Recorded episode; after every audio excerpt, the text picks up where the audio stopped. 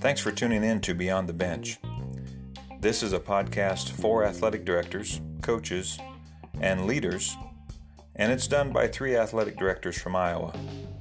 I'm Todd Gordon from Greene County in Jefferson, and I'll be joined by Scott Jarvis from Ankeny Centennial and Aaron Stecker from Cedar Rapids Kennedy.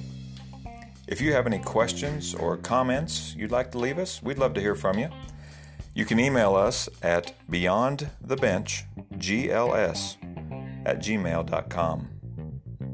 Thanks for listening, and let's get to today's podcast.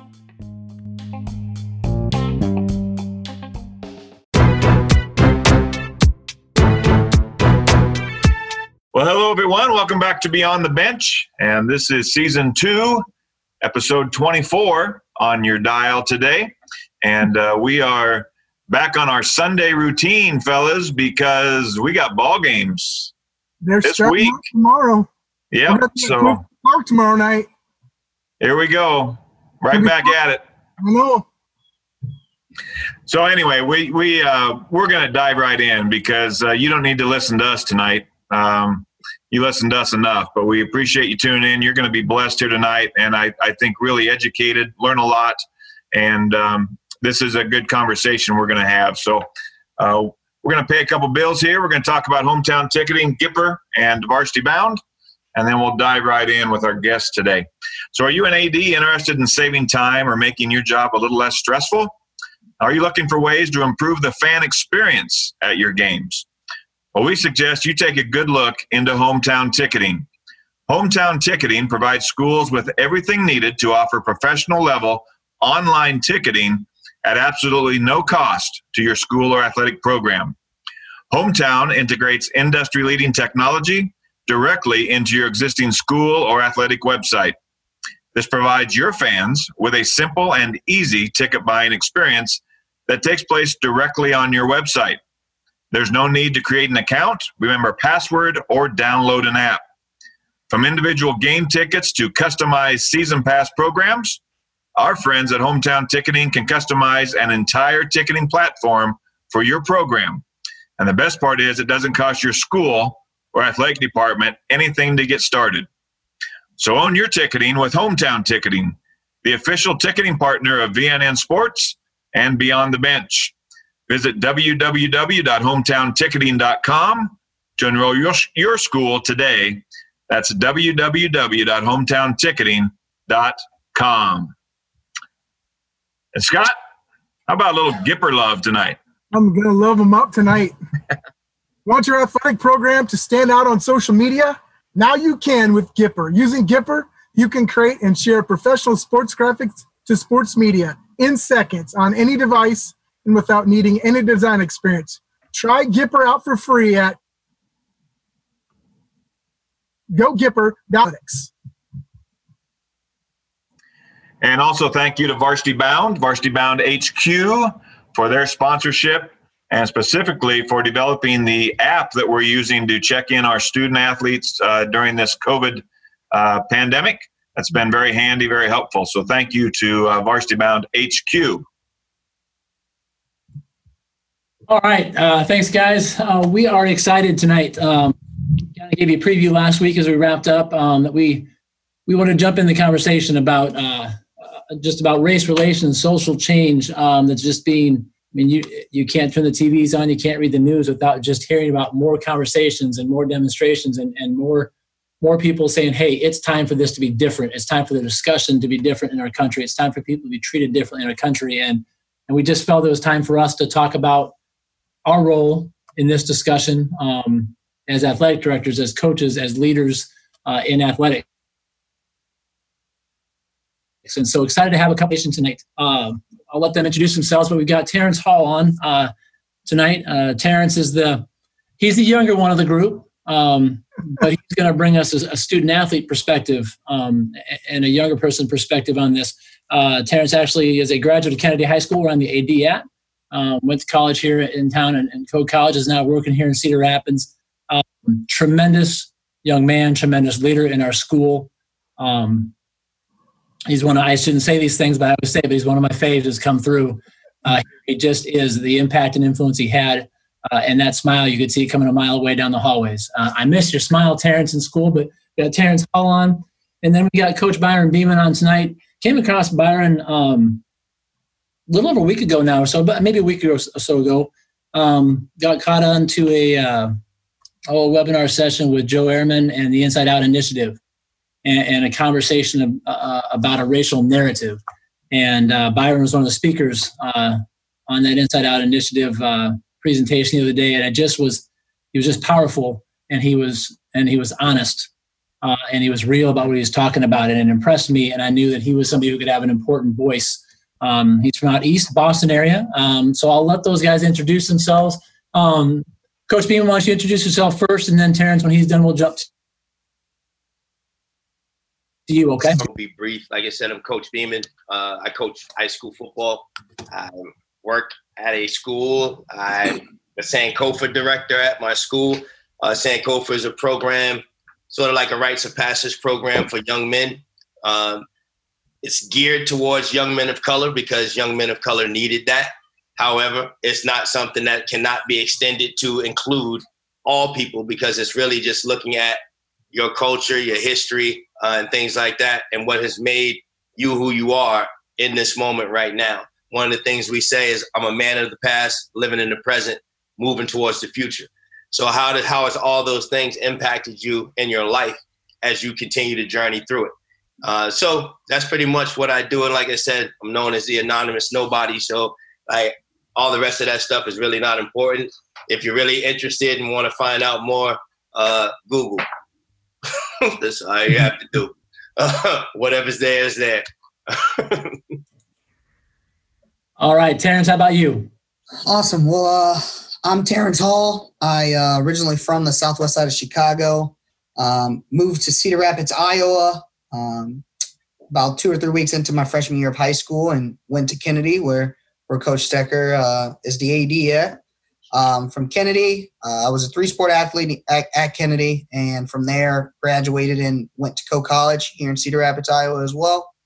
Um, played football there all four years also, and graduated with my degree in computer science. And now I work um, downtown Cedar Rapids at a company called True North, um, which is an insurance and financial strategies brokerage firm as an IT systems analyst. So predominantly, I do you know process automation, um, website development, things like that, and um, just looking forward looking forward to tonight.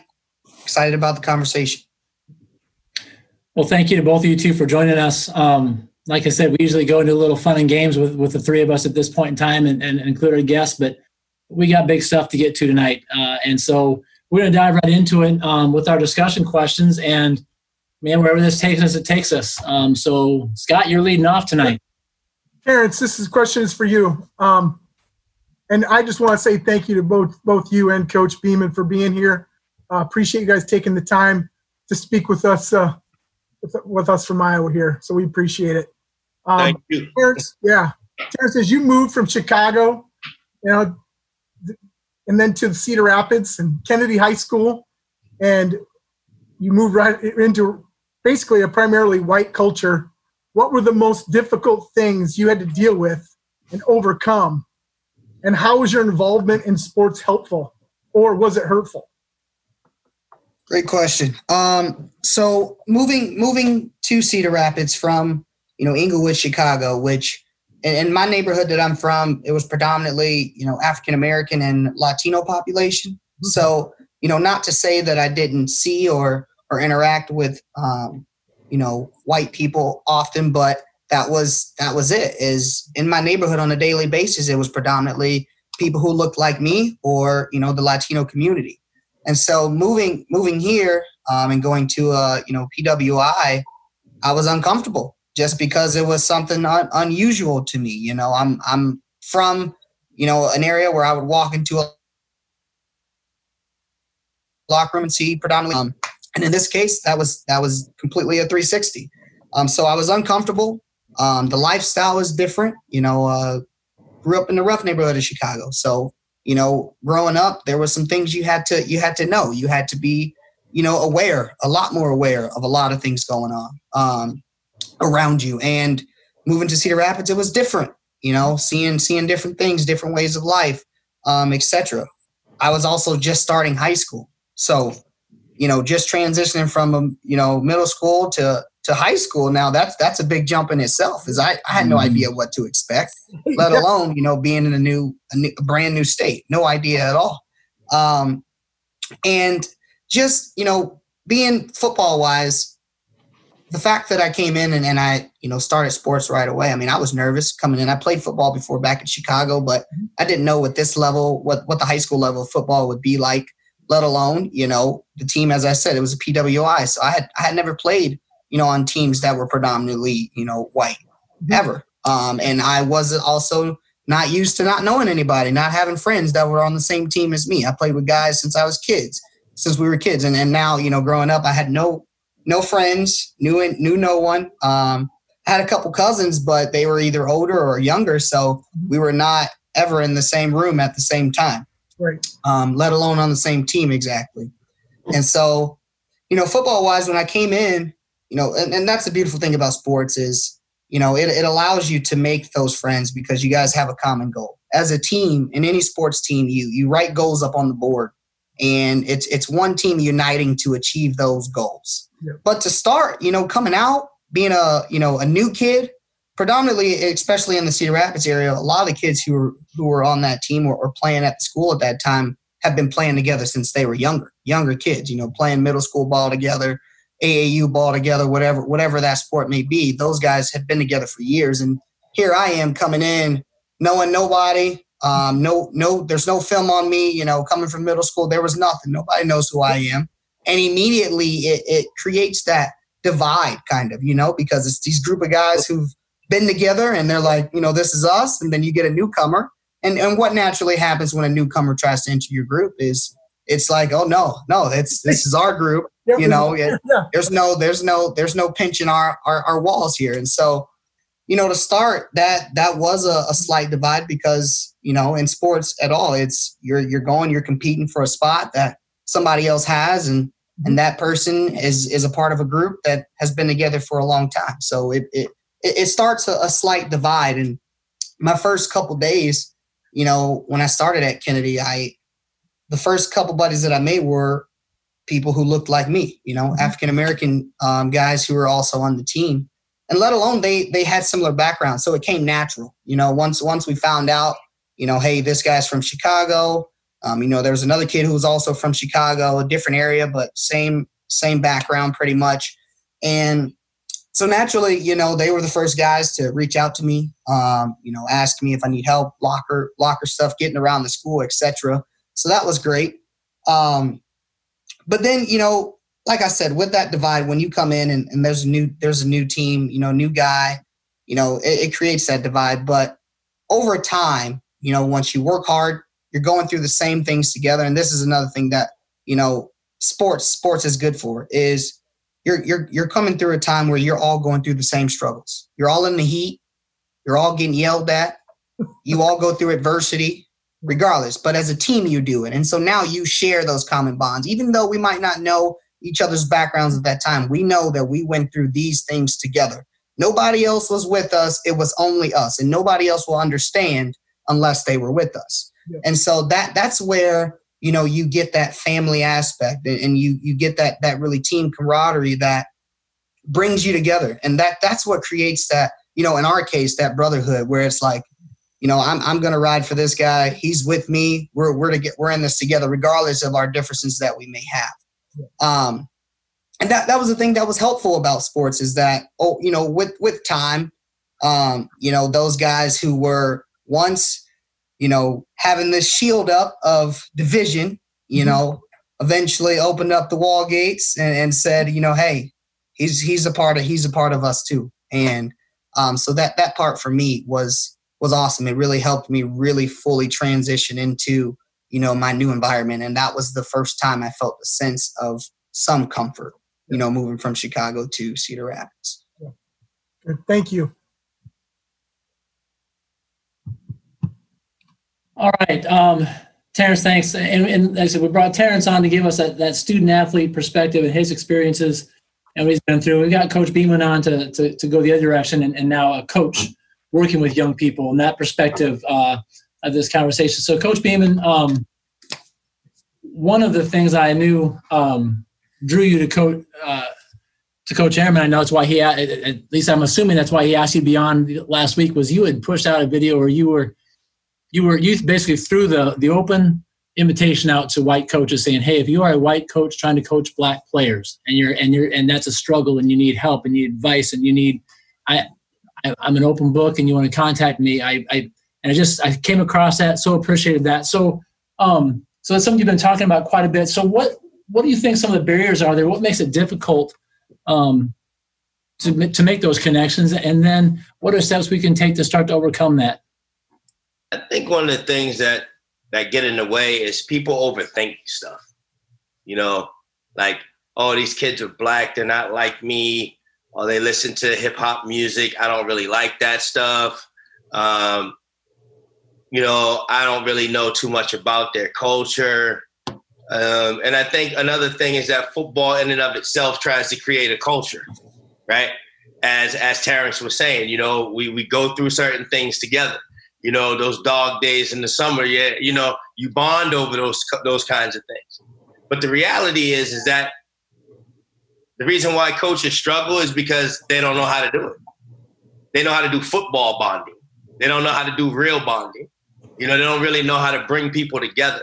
Like you know yeah that's that's good that you know we all ran through the woods at five o'clock in the morning and you know we all had to get up at five and lift weights and all that stuff is cool but you don't know me. you don't know me. You only value me as a football player and as a member of this team. You know, I also bring a cultural background that's also me. So where where's the space for that to be acknowledged within this football culture? So I think that a lot of times coaches feel like they don't have to do it because they're like, I build a culture. What are you talking about? We have a great football culture here. yeah, you probably do. But do you really know your players? Like, do you know, like, like if you have a, a Mexican player, like, have you ever had any other kind of Mexican Mexican food other than a taco? Like, have you ever talked to him about why the taco means what it means to Mexican people? There's like they don't just eat tacos because they want to eat tacos. There's like a cultural reason. You know, that's why the best tacos are in Mexico. So, so, so, so it's like, you know, we've had some good tacos because, we, of course, we have Mexican people in the country and they bring that flavor with them. But imagine what it must taste like there, you know, pulling up on a food truck there, you know, because I know what it was like pulling up on a food truck in LA. That was like, I had one of the dopest experiences of my life. You know, I was, matter of fact, was in LA in February, went to see Digable Planets uh, Digable Planets, Terrence, you know, it was before your time. There were a hip hop group uh, that featured, you know, Ladybug, you know, uh, Butterfly, and Doodlebug. Okay, so one female MC and two guys. So I went to see them, um, and uh, we stopped by a food truck on the way back. You know, looking for food and everything. So I'm sitting on a on a sidewalk on a curb in LA at like two o'clock in the morning, killing tacos like I had never eaten them before in my life. um, so you know, those kinds of things are like you have to get into people's culture, man. Like like you only feel valued in a space where you know who you are is valued. You know, not what you bring to the table as a football player, not what you bring to the table as a student. You know, because what happens in that in your culture and that's horrible. That's like the worst thing ever that you could do. Is like try to separate like like all of a sudden I'm not black because I play football for you. No, you see me as a black person too. So to let you know, you can't you can't see me any other way. When I show up, I am who I am. You can't tell me that you don't see this. You know, because I see that you're white. So you have to see that I'm black. Like, let's just stop with the whole I don't see color. I know what people mean when they say that, but what you mean and what you're saying is two different things. You know, what you're saying is, I don't see color, meaning I don't treat people differently because of color. But to say that you don't see color, well, that's why you treat people different because you see the color. it's like it's almost like a oxymoron. You know, like okay, uh, I don't see color, but you're black. Okay, so when I fill out a job application, what am I supposed? What am I supposed to put? Transparent? You know, no, I'm a black person. So if I put mm-hmm. transparent and come in the next day for the interview, they're gonna be like, "Well, I see you. You're, mm-hmm. you're black all the time." Mm-hmm. You know, I just did that so I could get the interview.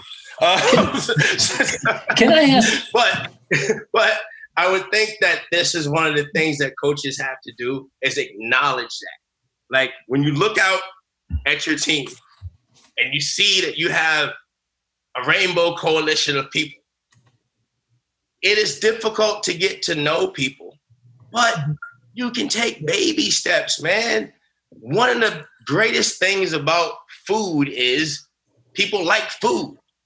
So have your players like if you eat team dinners on Thursday night, you know, if you gather your team together and you're having instead of having pizza all the time or or spaghetti, which is like the traditional thing to do, which is whack because most people don't know how to cook spaghetti anyway. The pasta's overcooked and the meatballs aren't right. So, so, so, so, like, leave that alone. You know, talk to the kids' parents. Like, okay, I know you're from Mexico. Cool. Can your mom make some traditional Mexican food for the team?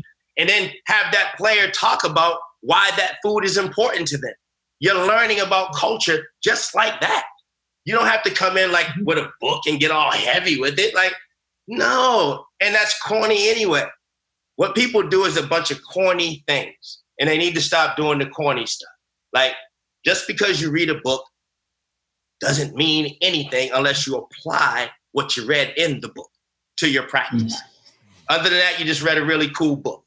You know, um, one of the books that I would suggest any white person who is in education, the title, forget the title, okay, is for white folks who teach in the hood and the rest of y'all too.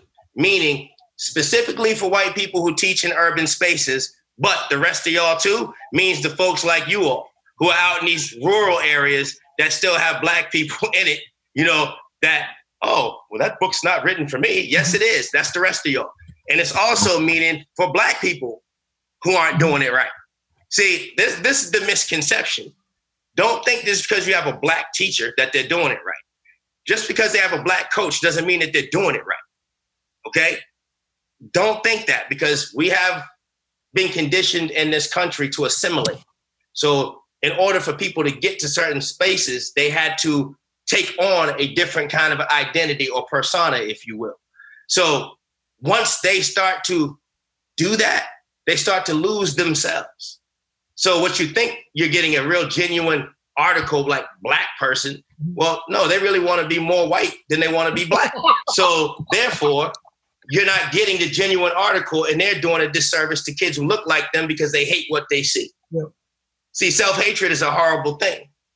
That's why when I come into places and I have my hair cut like this, you know, I might have on a rap group mm-hmm. T-shirt like this. You know, I got on a blazer and some and some khakis, but you know, this is my uniform. This is how I feel comfortable in, in the space where people are trying to make me feel uncomfortable. You know, mm-hmm. so I get comfortable by flipping the script. Okay, here I go. Then when I come into these spaces, people want to discredit me because of how I look. You know, like, okay, what does he know? He's he's the hip hop guy. What does he what does he know? What does he know about everything? You know, and they assume that the guy in the suit you know, it's a, it's a nice, well, it's a decent suit. You know, I won't even say it's a nice suit. It's wrinkled. it's wrinkled. It's got coffee stains on it, and so doesn't this tie. But you assume that he's more professional than me because he has a suit on. Well, that's not professional to sew up in a wrinkled suit. You know, not not to me anyway. You know, at least my sweatpants are clean. you know, you know that. I mean, hey, we put too much stock in stuff that doesn't even matter. It doesn't even matter. You know, oftentimes we'll get into this later, I know, but when you're hiring coaches, you're not asking the right questions. That's why you end up with the people you end up with. So to build those relationships, you can take little small baby steps, man. You know, mm-hmm. like asking kids about the music they listen to. You know, why do you listen to that? You know, okay, cool. What kind of music do you listen to, coach? Like, your culture is valuable to us too. I'm not white. So the only thing that I know about white people is from them or from watching TV the same way that people learn things about black people. Like I don't know why people think that this is altogether dif- different, but yes, have I gone to schools where yes, the whole entire educational system, and I hate to put it to like this, but mm-hmm. it's a Eurocentric way of teaching. You know, it's devoid of culture at all. It's just fact based. And we know those facts aren't even facts. You know, so it's like, you know, we've been brainwashed and conditioned to believe that all these things are the way that they need to be. And the only way that we're going to change that is to start doing things different and admitting. First of all, you have to admit that there's a problem. Okay? This is like a person who's on drugs, and America's been on drugs for a long time. So we need to go to therapy. Okay, but, but first we have to admit there's a problem. Okay, that's your first step to recovery is admitting that there's a problem. And right now, America is admitting that there's a problem. So we have an opportunity to get inside and treat people, if you will, like really treat people and help them get to the next level. Um, and that's that's really all it takes. it's not major stuff. It's like I'm not the smartest guy in the world. You know, I like to make friends group that I'm not the smartest person in the room. I don't want to be the smartest person because if I am, I need to change that room that I'm in. You know, I should never be the smartest person because I don't want to be. Uh, so I surround myself with people who are much smarter than me. I uh, surround myself. I have two two really good friends that are psychologists, uh, and we talk about issues of trauma and how it affects young men of color and everything like that. And we really break it down and get inside of that. You know, I'm on panels about trauma as, it affects young black males in urban spaces. Um, but we don't really talk about how just like being anywhere in black is traumatic. um, to be quite honest with you, uh, because you're always treated like the boogeyman. You know, and nobody wants to be the boogeyman every day. Like you, you want one day off. You know, you want at least at least one day where you can be like, okay, I'm not the boogeyman today. You know, so that's why when you know when our president was going after the you know other folks for a minute, you know we had a little reprieve. We could breathe a little bit. Like it's not us, you know, but it's our other brothers and sisters. But my God, it's not us. It feels great to not be profiled right now. You know, it feels great to walk through the airport and not be profiled right now. Like they're looking for other people, not us. Cool, you know, and it sucks that it's that way, you know, but that's the way that it is and I think that people be yourself, coaches, teachers, whoever you are. Black, Coach, black children don't need you to feel sorry for them. Just educate them. That's it. Hmm. Coach, we've seen that really play out here in the state of Iowa in the past week wow. uh, with the University of Iowa and uh, Coach Kirk Ferentz. Uh, if you've seen that, um, you know, and I think that is exactly what you've talked about because they talk about the Iowa culture and the Iowa way and the culture obviously while it it was centered on the football player mm-hmm. they were missing the person yep and you know they had a no social media policy kids could not express themselves on social media that's going to change now i think i think there will be changes but what you spoke about right there is what we're seeing the Iowa program really try to fix, and I think really be on the front lines. Um, I don't know if you've seen it, Terrence. You've seen it. Um, do you think they're on the right track there? Oh yeah, for sure. I mean, just to you know, there's there's a lot of people, as you said, who are who are stuck in a, a certain way, you know. But but now that we've admitted that there is a problem, um, and and you know these these type of platforms are are a huge solution to it you know, for for you know players to step out and say, "Hey, this is what our culture is, and this is what we will stand for." And if you're not standing with us, then don't be a fan of ours. You know, things like that. That's huge. That's yeah. a huge statement coming from you know uh, a glorified program. And so, yeah, I, I 100% think these these are the first steps.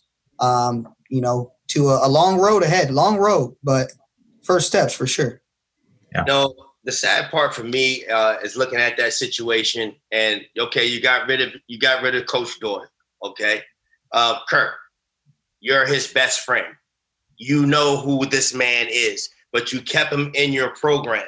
You did those players a disservice for 21 years. You did those players a disservice because you know in your private time as you're sitting on the on the back porch or whatever, smoking a cigar, he has said some unsavory things about people that look like those players.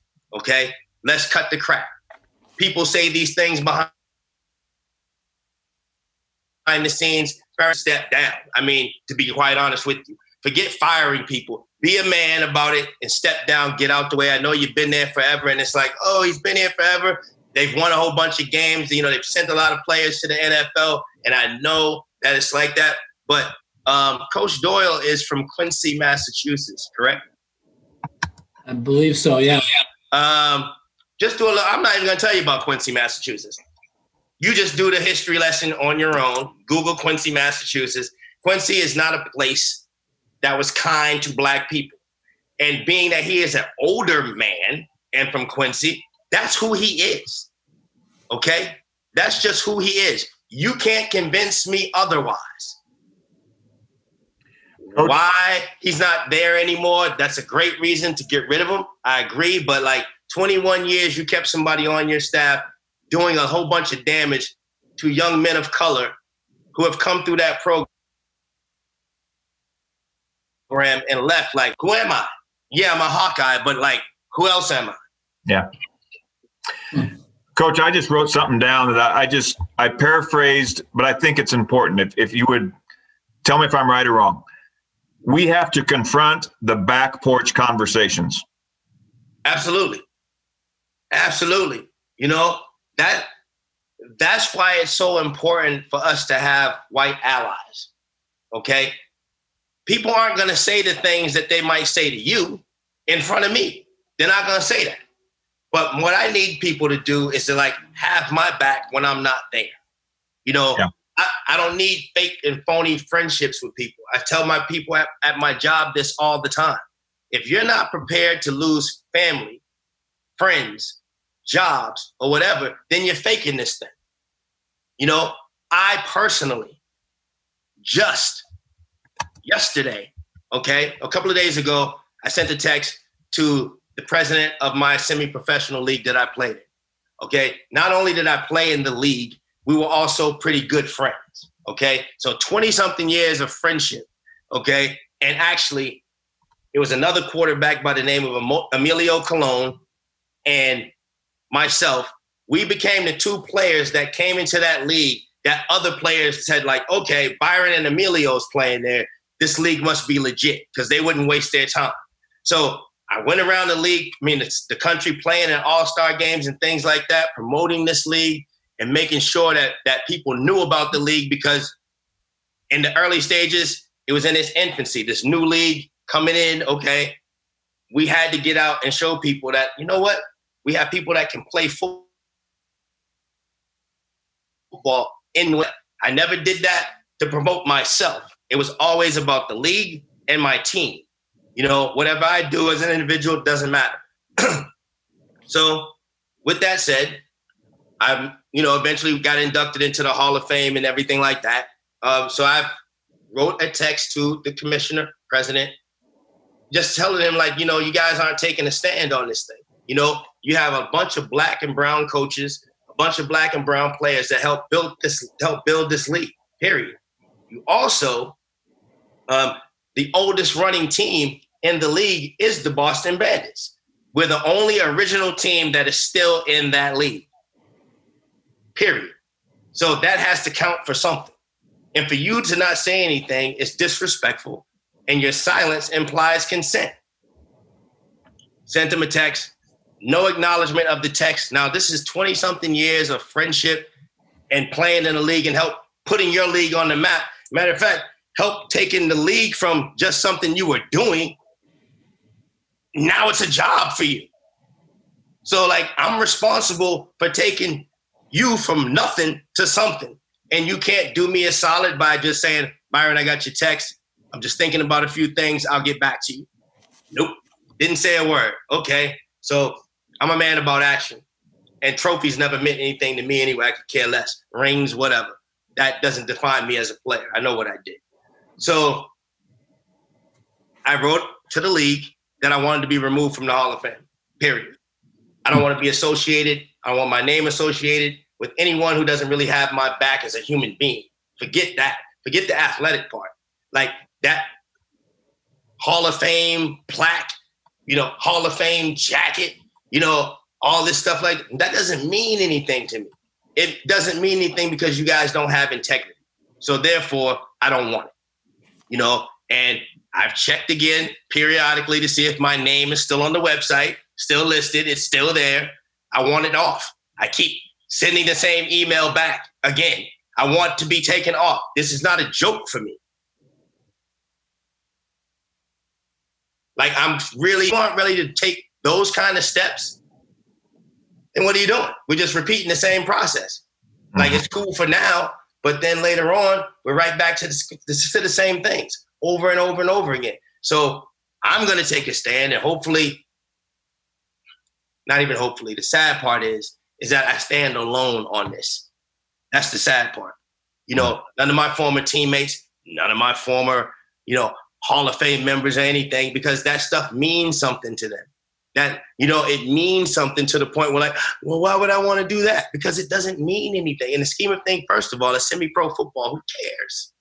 Like, really? Like, dude, you, this is not the NFL. Who cares? And even if it was the NFL, what a statement that would be. Yeah. What a statement that would be if, like, a Hall of Famer came and said, you know what? I want out. Well, why? Because of this, this, this, and this. You know, because we all see Roger Goodell's fake promises. Like, you won't even say Colin Kaepernick's name. Dude, until you say his name out of your mouth, I don't I don't believe you. It's hush money. Don't this has happened in the black community way too many times. Give them some money. Give them a give them a program that they've been asking for, and shh, be quiet until the next voting cycle. Then we'll parade through your hood again. You know, but after that, we'll act like you're invisible. So the NFL and their hush money, they can take that somewhere else. I don't believe you. You should be coming out and saying, you know what, Colin Kaepernick was right. That's what Roger Goodell's first words out of his mouth should have been. I want to apologize to Colin Kaepernick. You were right, and we were wrong. We, we want to make every effort to work with you and other people like you to make sure that these changes we're making in the league are exactly what we need to be doing. We are also going to eliminate the Rooney rule because we ain't using it anyway, and we're just to hire black coaches who are qualified to do the job. Okay? we don't want the money. The money is cool, but like, okay, what does that mean? You know, you got to fix things internally. And I know that we're to get to like how we can mm-hmm. change things as coaches, but exactly these are the things that I'm talking about. If you're not willing to make systemic change or changes within your world, we are not going to make any decisions big picture. We're not going to decide if these officers go to jail. We're not going to decide if, if police departments actually get reformed or not. But what you can do as athletic directors, coaches, oh, let's look at our school discipline policy. Are the numbers disproportionately African American and Latino students that are suspended at a much higher rate for the same thing that their white counterparts do? If that's the case, you have a problem. And you are setting up, you are you are participating actively in the school to prison pipeline that everybody goes to conferences and hears about, that everybody reads about, but everybody doesn't even recognize how they contribute into this problem. All these systems are connected together. If you fail in one, you end up in the other. It's all connected. If I don't do well in education, in the educational system, I'm going to be in the court system, which means I'm going to be in the prison system. It's all connected, and they know that. They know that only a certain percentage of young people are going to fit into that very narrow space called education. They know that. and Coach, they make it hard. Purpose. Coach, what, so, do you, what do you think one thing that we could do with the education system? What I mean, if there's a single change we could make, what would that be to to kind of spark change or or to take us out of that Eurocentric, you know, education system? um, recognizing that that even white kids have been lied to, mm-hmm. um, and admitting that, and and making sure that the contributions of not just African American people, but of all people are acknowledged and so forth, and learned about and taught in school. Because you received a half of an education just like I did. But the thing that was provided for you was that your education you did receive was about you. you know, the difference for me is that the education wasn't about me at all.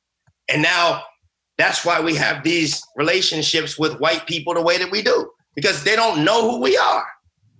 We've never been acknowledged in the same way. Oh, we know about Dr. King, you know, and why does everybody black have to be passive that you know about? Yeah. Why don't you learn about the revolutionary people? Oh, you should be talking Marcus Garvey and Malcolm X just as much as you talk Dr. King. And we don't talk about Medgar Evers enough. He's yeah. he before Dr. King, forget that. Medgar yep. Evers was getting it done in Mississippi by himself. Mm-hmm. Yep. You're completely yeah. right about yeah. Medgar Evers. He was Terry. Yeah, no, what are your thoughts? No, I, I agree. I, I feel the exact same way, and I've I've had this conversation even before with uh, you know some of my buddies. Is you know it it it shouldn't just be one month. You know, I, we we should be teaching lessons on you know Black history the entire year. There's there's so much content to cover. There's so much that does not get covered.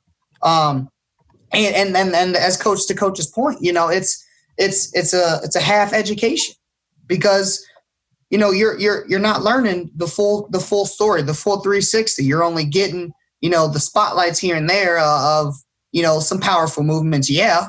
But you know those weren't necessarily the start you know nor were those the the only you know biggest ones even there there's more bigger than those.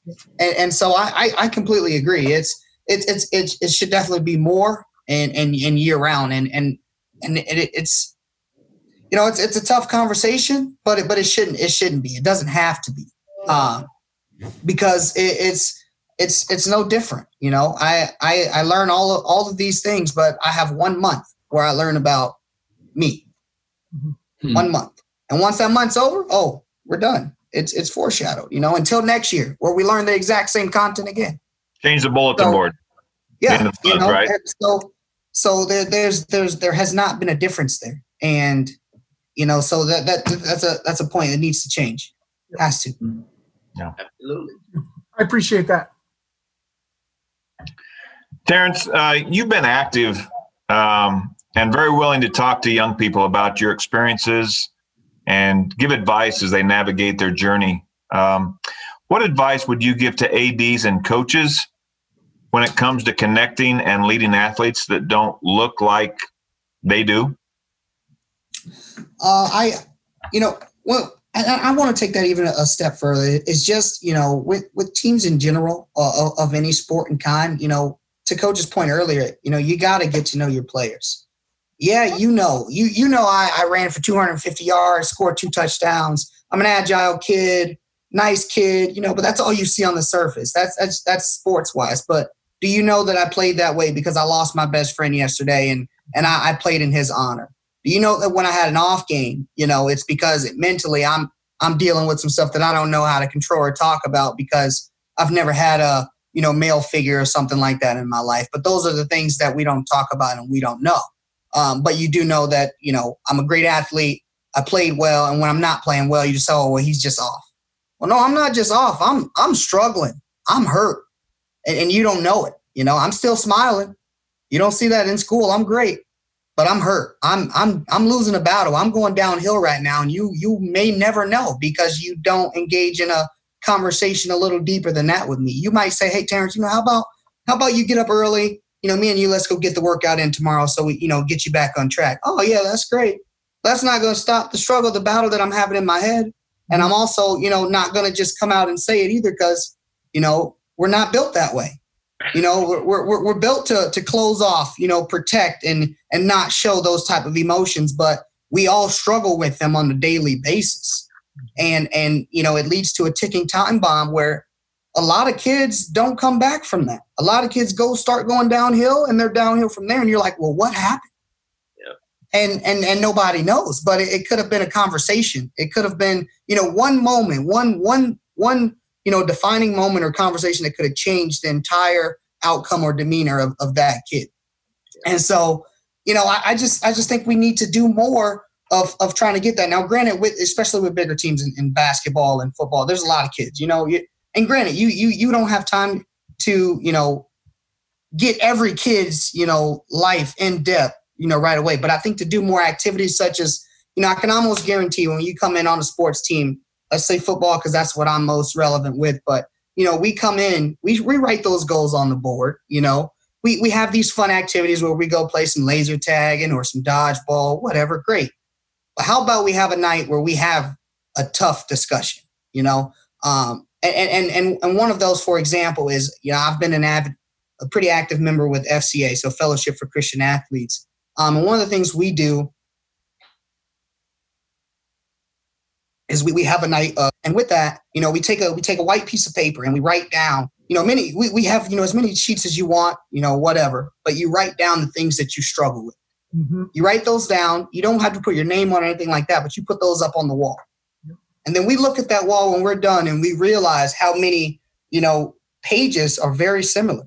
Mm-hmm. similar across you know many diverse backgrounds in that same room but we would we would never know in, until we did this this activity on that wall. Same thing with players, you know, to to have a night where where we bring those discussions out. We we talk about those things that we struggle with. Coaches and, and ADs can provide the structure for a team, but nobody nobody will will boost a team and have a team, you know, being a well-oiled machine like the players that's on that team. You know, if I have a teammate who knows me, knows what I'm struggling with, I guarantee in a game, if I'm down, that teammate knows what to say to me. And he knows because he knows what I'm dealing with. He knows what I got going on. So he knows to say this thing over that thing. But if you're somebody who's having that conversation with the player and you don't know what's going on, you can say the right thing. Yeah, you could, but you could also say the wrong thing, and that that downhill slope is even steeper from there. So I, I think that you know just more activities like that that are tough, not sports centric, not you know activity based all the time, but literally let's talk, fellas. Let's let's sit down let's have a discussion on you know what are we dealing with? So we know as a team this is this is our team this is what we struggle with and together we go through them. And if you want a well-oiled machine those are the things you do. Those are the conversations that you have. Can absolutely. I, I agree 100% um, and just to give you guys like a professional sports view of what terrence was just saying we look at the Allen Iverson soundbite about practice, right? It's construed all the time because people wanted to make Allen Iverson look like this, this other type of a person. Okay. He has this reputation in the league already. So let's take the soundbite that fits that narrative, which is so disrespectful. Hmm. Okay. If you listen to the entire interview for that situation where he starts to go off, and the reason why he went off is because his friend had just been murdered. They just been trade rumors about him again, uh, swirling around, um, and they're kicked out of the playoffs in the first round again, third year in a row. And y'all in here talking about practice. You're asking me questions about practice when my friend is murdered. Trade rumors. And we just lost in the playoffs in the first round for the third year in a row and you want to ask me about practice. So, of course, he got frustrated. Of course, because as Terrence said, he was dealing with something heavy. And you're asking me about practice. So that's why he kept saying it. Like, we're talking about practice, man. Like, really? Y'all are asking me about practice? And my, do you know what it's like to have your friend shot, murdered? Do you know what that feels like? If you've never had a friend murdered before, no, you don't know what that feels like. You don't know what it feels like to see somebody 15 minutes ago and then somebody telling you, oh, so and so just got killed. What, what are you talking about? I just saw him. Yeah, he just went around the corner, man. Dude's just, you know. And then you have to deal with that. There is no nobody coming to the, the community with mental health services. There's nobody to process this stuff with.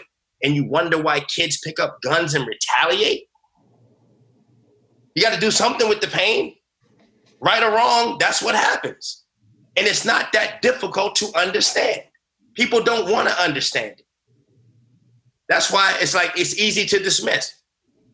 well, we're talking about cops killing black people and black people kill black people all the time. Yeah, but look at how you set the situation up for that to happen. Oh, because here's the simple solution, okay? And I posted this online too, tweeted it out. You know, I'm a big hip hop fan, number one. If you want to learn about black life, listen to hip hop. The reason why it's unfiltered and dirty and nasty is because that's where we live. It's unfiltered and dirty and nasty. That's the situation you put us in, but then you don't want us to talk about it realistically. You want me to sing about creeks and roses. Now that's not where I live around. I live around hard concrete. And when that concrete gets hot in the summer, nobody knows what it's like to be in a project building when it's 100 degrees outside. And that and that bad and those bricks heat up and everything is brick and cement. Everybody's on top of each other. Opportunities are are not many, you know. That's why people are scratching and clawing at each other all the time. It's not that we don't want to live like that, but you put us in an environment where we have to survive. It's not about living, it's about surviving. Okay? So, hip hop. There's clean versions of stuff. if, if the other stuff is too heavy for you, you can get the clean version. But, you know, sometimes you, you need to hear the emphasis on certain things, you know? So, you just gotta, that's your gateway into black culture right there. Well, that gets to a, okay. I'm going to ask this question because it's it's it's a it, has been a struggle, and I'm curious, Terrence, your thoughts on this, and Coach, I'm curious your thoughts on this. Question was, what what can ads and coaches do um, to to build connections and start to have conversations with students who don't look like them? Um, Coach, I'll go back to one of the things you said when you were on with uh, with the Inside Out initiative was uh, you're saying you're white white coaches, white people. It's it's not per. You didn't do something to make me uncomfortable, but you look like people who have made me right. uncomfortable. As as a as a white middle class middle aged coach, there are times I look at a group of of of our black students and and I want to go have a conversation and and I'm I'm nervous because do they see me as somebody who is holding them down, keeping them down, or I look like people who are? How how do we break through that? Um, it's as much as and I'm not I'm not playing the victim here by any means, but I have a I have a real apprehension sometimes of how do I break into that when I'm not sure how they feel about me. You know what? You can't worry about how they feel. How do you feel? I want to I want to reach out. I want to connect. Okay, then that's what you do. Mm-hmm. It's really that simple you you can't worry about what they're thinking about because that's going to be your barrier right there that's going to be your barrier right there you've already put a fence around yourself saying like i wonder if you know what do they think about me ah i tell you what it doesn't matter what they think about you because if they thought a certain thing about you once you start talking to them they're going to start to feel that you're not that person mm-hmm. but you might get lumped into that whole group initially because if you're not talking to people, people assume that you're just like the other one. You're just like the other one that doesn't talk to me. You're just like the other person that doesn't speak to me. Listen, when I walk into my school in the morning, there are white staff that do not talk to me. So if you don't talk to me, I know you have nothing for the child version of me. I'm on the same level you are and to be quite honest, a few levels above you. I'm just gonna call it what it is. You're not the smartest person in this room right now. You know, you might be more book smart because you know you read a book. You know, remember we're we're a little behind on on reading books. You know, we're we're a little, little bit we're a little bit behind. You know, learning how to read a book was death at one point for us. So we're a little behind with reading the books. So we we get it. You know, everything is in a book oh, I read a book. I read a book. I don't give a doggone about the book you read. Who did you talk to today? Forget the book that you read about the black student, because that's only indicative of one individual. That's the problem in our society. We read one black book and we think that that black book is applicable to every black person across the, the di- diaspora, period. Like, oh, I know everything about black people. No, you don't. First of all, You don't know that we want the same things for our children that you want for yours. A safe place to live and a quality education. If you sit down and talk to most black parents, that's what they want. Why do you think they moved to Cedar Rapids, Iowa from Chicago? Okay? That move right there is telling you that my ch- I want my child to have a different experience even if that means culturally he gets squashed. That's how valuable the education is. That the education outweighs everything else. My daughter went to a predominantly white Catholic high school here in Massachusetts. And these disrespectful folks putting some weak like post on their on their website. Um, excuse me, do you realize my daughter went to that school and I know that that's all a bunch of crap? And you're supposed to be a religious high school. You're lying right now. That is so hypocritical and it's a lie. I sat in rooms with her principal, her assistant principal, um, the therapist at the school, the school nurse, everybody except the priest. And you know what? I offered myself. I will help you do this if you don't know how to do it. I will come in and speak to a room full of white students. It does not matter if I'm the only person of color in the room because I know how to connect with kids, period. That's the thing. Not allowing that to be a barrier. I was a basketball coach at her middle school. All of my players were white. And I'm not really even a basketball coach. but I coach basketball. I know how to coach. You know, I know how to read some fundamental things. I mean, seventh and eighth grade basketball, it's really not that complicated, but it's pretty competitive in the Catholic school league like that. You know, I'm the only black coach. I get penalized for everything. You know, if I look at the ref the wrong way, ready to give me a technical foul. Why? Because I dress different and I don't look like the stereotypical dude that you feel should be coaching the team. I was kicked out of the game one time for asking the referee a question. When can a coach ask a question? I wasn't disrespectful.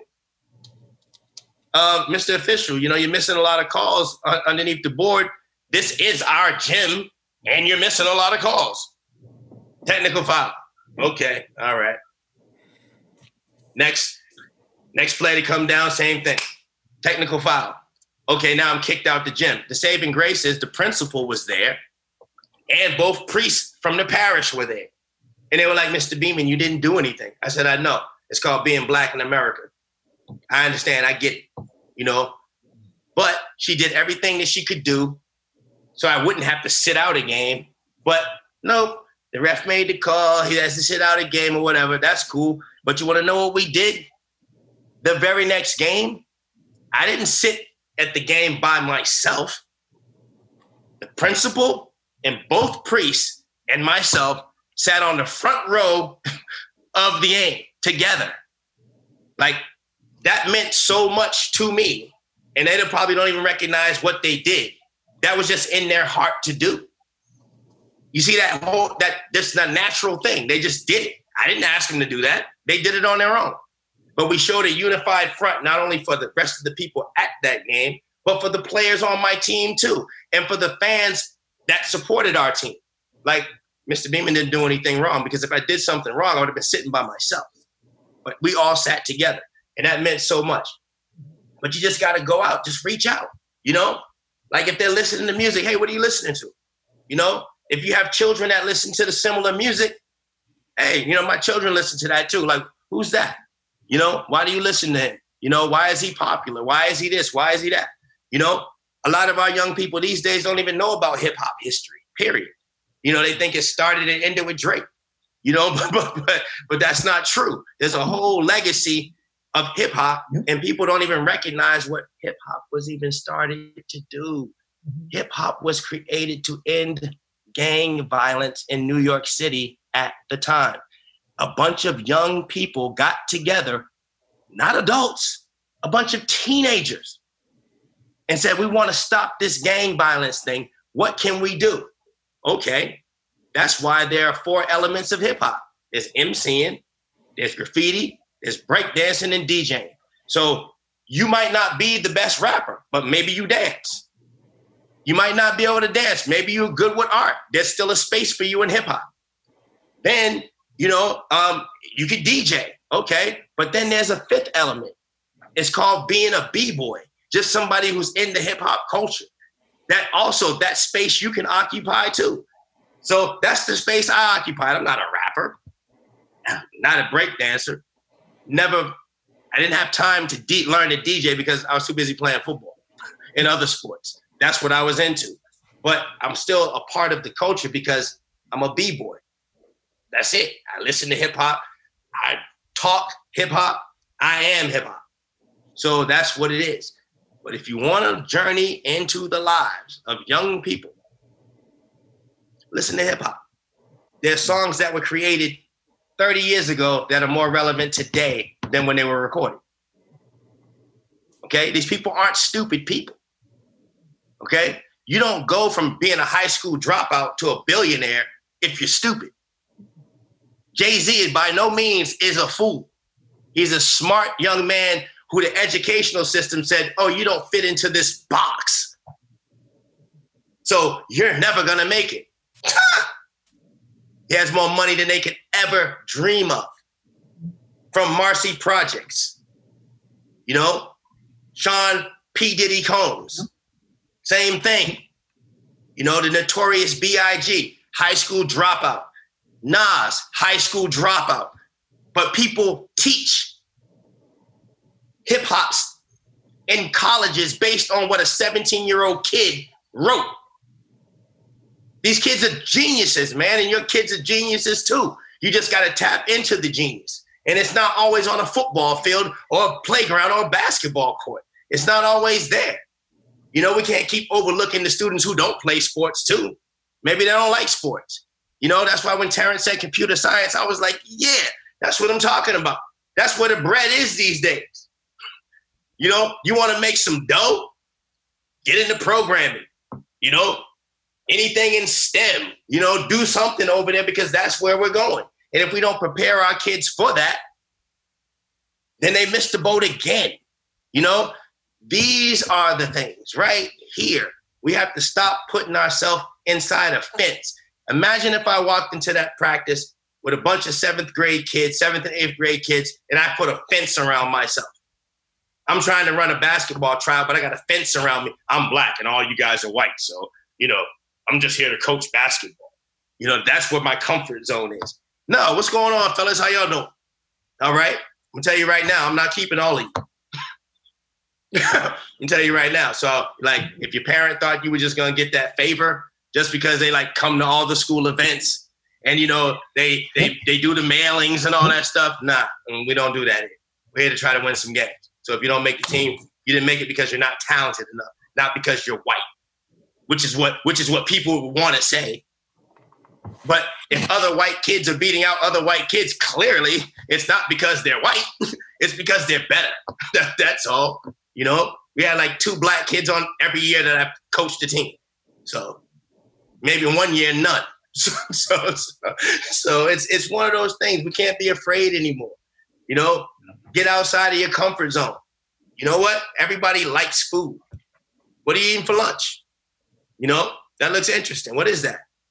Stuff like that, you know? And I'm not asking you to be a jerk. You know, sometimes you need to follow it up with clarifying, you know? I'm not asking you to pry or to be a jerk. I'm like genuinely interested. You know, I see a lot of kids in the cafeteria eating this. You know, I, I want to know. You know, teach me. Kids want to teach people. They want to. The kids are a valuable resource. I learn more from my students sometimes than they learn from me. I'm not 13, 14, 15, 16, 17, 18 anymore. Like, I'm not really paying attention to what they're doing like that. So they school me. You know, I'm not into a lot of this new hip hop music. They bring stuff in all the time, like Mr. Beeman, check this out. Oh, so and so just just just just released the song. I'm like, okay, forget class, play it. Let's see what let's see what's going on. I'll get to my lesson. Maybe that is today's lesson. Little Uzi Vert. Okay, let's talk about Lil Uzi Vert today. You know, scrap what I had. Let's talk about Lil Uzi. That's the problem. here's the problem: there are too many white folks who are so by the book that they can't even get rid of the book. Black kids don't flow like that. They don't walk down the hallway like that. We walk with a little bop in our step, right? We got a little rhythm to how we walk, all those things. So, like, we we just different. Our, our, our spirits are different. They're just different.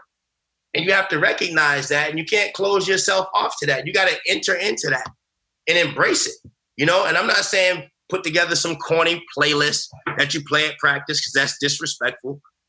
Um, trying to do the kids' latest dances. Nope, don't do that either. You're just embarrassing yourself.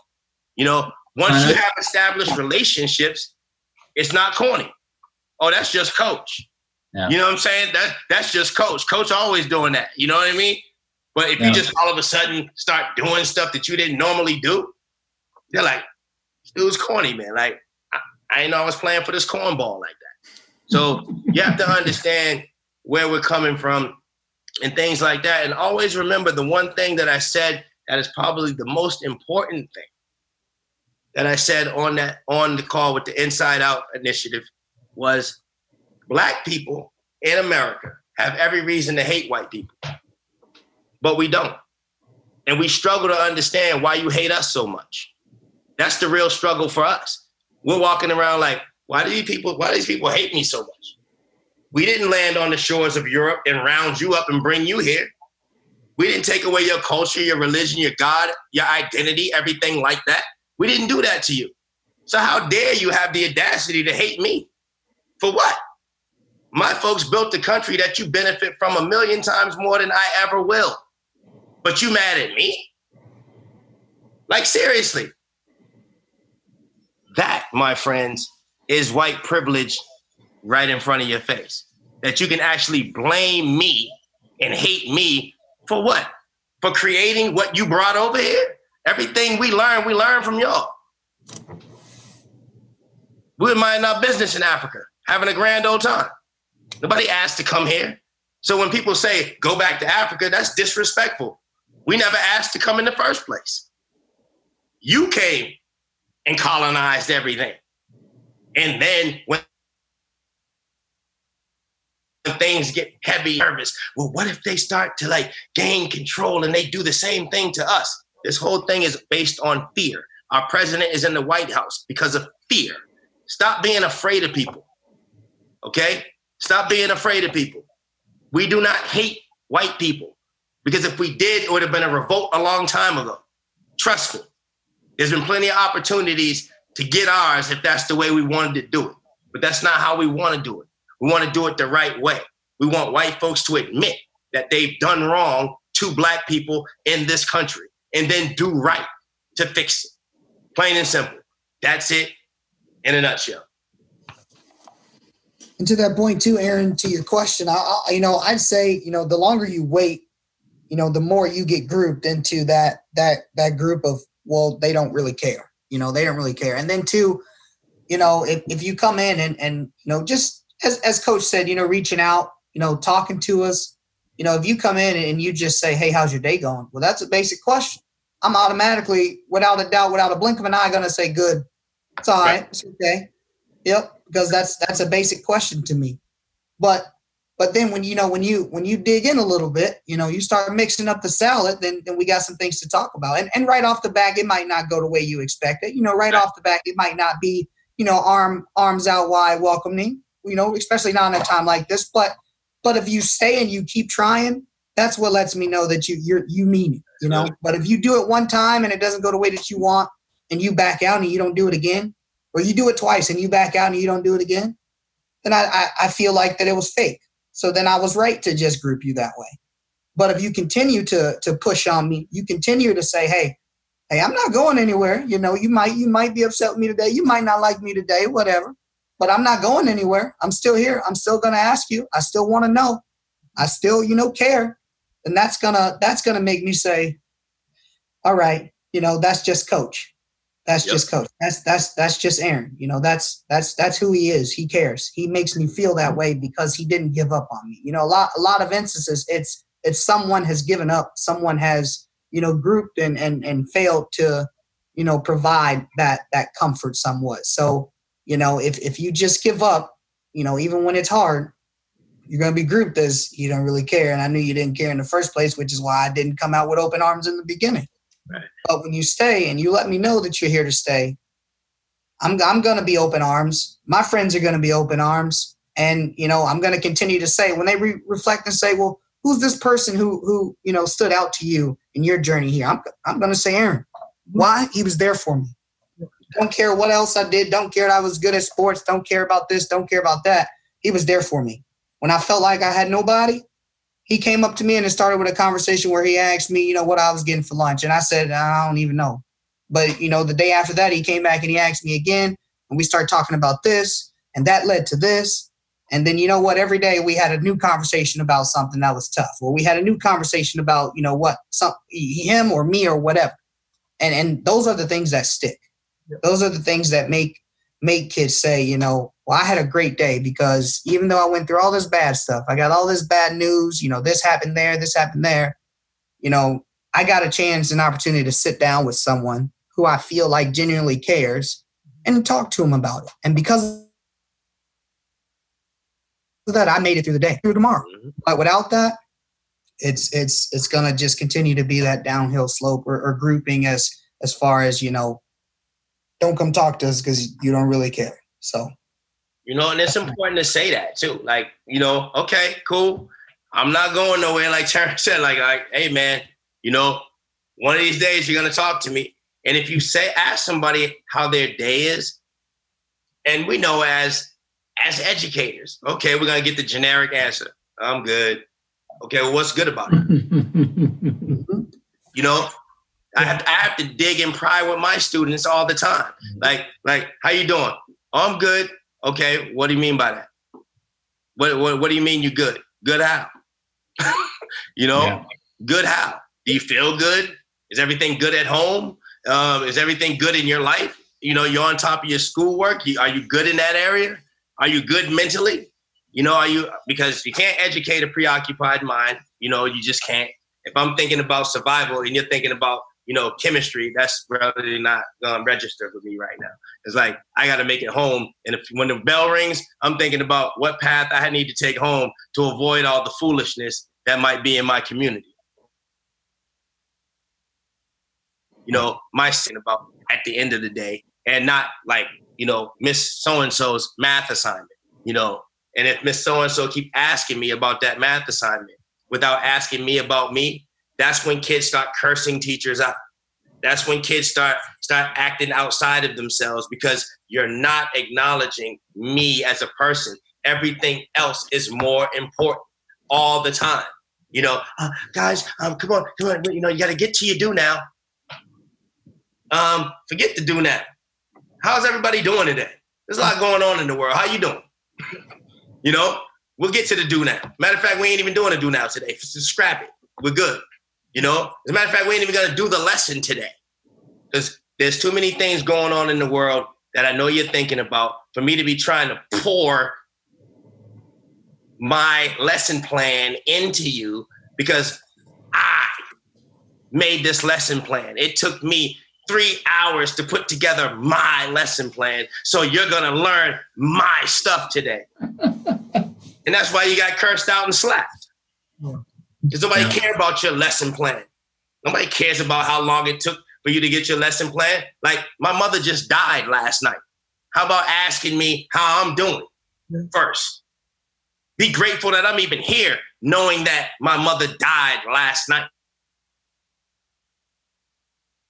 Announcement for you to actually give a dog doggone about me because if you actually cared every single day before you start any any assignment, anything, all right, folks, you know, have some music playing in your classroom. Number one, like do something that kids want to want to hear. Like make them want to come to your class. Oh, you know, I can't wait. I was, oh, fifth period. Oh, I can't be late for Mr. So and So's class. You know, he be playing that good music. Okay, that's it. And you know what? The fact that they're actually motivated to get to class to hear good music. Now, once you got them listening to good music, guess what they're gonna listen to? They're gonna listen to a good lesson plan from you because you've created an atmosphere and an environment where they feel welcome. Number one, You know, you're not standing at the door counting down the time, like trying to set them up. Like we get that all the time. Like we tired of the setup. Like, okay, I might be a couple of minutes late for class, but like, is it a crime? Why do I need to go to the principal's office? Why can't you just open the door and let me in and then we talk about it? You know what I mean? Why can't we just have a conversation like, yeah, you know, you know, getting from the other side of the building to over here, I'm a pretty popular guy. People talk to me on the way. Sorry. You know what I mean? And you got football players and basketball players and popular people in the building, you know, so you're trying your best to get there. And then if you have a little girlfriend in high school, you already know you're late for class. You already know that. Well, why do you have to leave so soon? Because I got a class on the other side of the campus right now. Your class is right here. You know, and if I don't get to class, Miss So and so is going to send me to the office. And then guess what they're going to do? Well, I don't think John should play in the game this week. You know, yep. he was late for class. Yep. Now you want to penalize me for something very, very minor because you hate the fact that I'm popular. You hate the fact that people like me more than they like you. Let's just call it what it is. Mm. That's what happens. Why and we hide behind it and call it discipline. Exactly. Why do they like so and so so much? And if you're the teacher that everybody likes, you know they talking about you in the teacher's room. Well, well, what is he doing? Well, he must be doing something special. Do you think he has those kids selling drugs for him? you know, that's the kind of stuff people say. You know, because why do they like his class so much and not mine? Because you're a jerk. I mean, he's cool. But they might see, they might think that they're cooler than you you know, so they're like, oh, well, why do the kids like him and they don't like me? I listen to hip hop. Yeah, because they know you phony. That's why. No matter what you listening to. Like, if you ain't really down with us, we know that. We already know. We can read you a mile away. You don't like me, okay? So don't, don't pretend to. That's the problem in school. Schools too. Get sick of people pretending to like them. There has to be a genuine love there. Mm-hmm. Yep. When I walk down the hallway, I tell my kids in front of teachers, and you know, you're not supposed to say you love students because that's politically not correct. People could misconstrue what you're saying. I call the young ladies in my building, sweetheart. Yes, little mama, you do your thing. You know, I see you. I see you. You know, they get a new hairstyle. Okay, I see. I see the braids. The braids are working for you. Okay, I see what you got going on. You know how long that take you to get done? Oh, Mr. Beeman, oh my God, I had to sit there like four or five hours. Yeah, yeah, yeah. No, I know how it is to get that hair done. You know, things like that. Those are the kind of conversations that you have in passing with kids that mean everything. Oh, they get new sneakers. Oh my God, look at those shoes, man. Like the dudes in my class, we talk about sneakers all the time. They always coming in with some new. I'm like, how much did you pay for those? Oh, Mr. Beeman, you know, these are those Yeezys, man. You know, they're like they're like four hundred dollars. I was like, you're a dummy. Like who like, who pays four hundred dollars for shoes? And then they're like, no, it's a whole thing. Like there's a whole business behind it. Like I I, I refurbish shoes, I I sell shoes, and I'm like, okay, tell me about that. You know, then they got me looking at their website. They're bringing in products that they do, you know, stuff like that. Mr. Beeman, I, I, I know we got class, but like, I really got to get these shoes done because like he's meeting me next period. Like, okay, cool. Take 15 minutes to go do your thing. I'm flexible as an instructor. I'm not rigid and stiff. That's what you can't be all the time. I know what the state standards say that you have to have this taught by this point in the year, and you got to have this taught. and then and then and then people get all nervous and get all uptight because they're like, "Oh my God, we spent one day on doing nothing." Wow, one day, just one day. You know, you have 179 more of those days to get that done. Matter of fact, you can even double up on a lesson. How's that? I was about to it's it's like you can do these things. People just don't want to because they're lazy and the system has dictated to them that they don't have to. That's where ADs come in. We're on the front line when you're sitting with principals and you and you know that stuff's not right. Hey, listen, you know, I, I think we need to take a look at this stuff. You know, something's not quite right here. You know, we need to take a look at what we're doing, like overall. We just need to like, what does our code of discipline look like? Is it a punitive system? Is it a system that when students come back to school, it's the same old, same old? There's no programming in place to correct or change the behavior, to prevent it from happening again. We're just suspending kids. That's all. You know, oftentimes it is a it's a gift and a curse, but at the same time, special education is the only space where people have to make sure that those things are being followed to the letter. Because after three days of suspension, you can you only get 10. So after three days, oh, we need to have a manifestation determination to see if it's a, if it's the child's disability or not. Wow, imagine if we did that for other students too. Mm-hmm. Because a lot of kids, it's not diagnosed yet. but if you are black and in America, oh, you you got you got some trauma in your life. Oh yeah. And if you're not addressing that stuff, that's why it manifested the way it does. That's why Miss So and So get cursed out every period because she's always coming off the wrong way to kids that she knows nothing about, but acting like she does, and then hides behind the fact that oh he disrespected me. Aren't you gonna do something? Aren't you gonna do something? I'm a white woman. Aren't you going to save me from the black kid? That's what happens, fellas. You know it's what happens. That's why we got to fix this stuff. We mm. have to fix it. You know how many white teachers cry in my building every day? So and so said it. And what does the administration do? Run and protect that person. Did you find out what she said to him to make him say that? Oh, if this is the first time that that child has said something out of pocket or out of character, but we're suspending him, let's talk to him. You know, this is, we know this isn't your normal. Oh, because everybody listened to what Miss So and so said. Because Miss So and so is white and a woman, and in a lot of spaces, white men feel like they have to protect white women from black men. There's a lot of deep rooted stuff here that people really got to deal with and really speak truth to and be honest about. If you're not honest about it, it's not going to change. Okay. And I'm not saying that anybody on this call is like that or whatever, but we know there are people like this in the world that exist. You know, so when I'm oh, speaking, I'm not speaking about you all specifically because clearly you're in a different yeah. space, or I wouldn't be here talking to you. it's no, it's it's in our world, and we and we've got to address it. We've got we've got to take it on. Um, so, all right. I knew I put too many questions on this script, knowing the way this was. Going.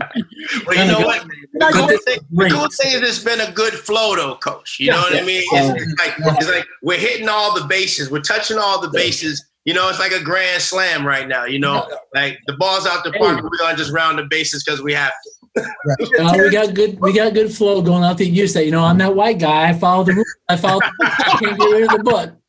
you know, the game plan. We have to stick to the game plan. we, we never go for it on fourth down.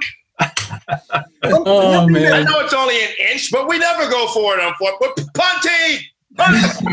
Once you said something that that you really think you said, you know, oh, a football coach or basketball coach, they got big teams, and you know they don't have time to always make the relationships with every single kid. Yep. But what I feel as an AD, and whether you know, I listen to Coach Beam, I listen to you, I listen to uh, 3D coaching or inside out coaching, we have to make time for each single kid. We have to.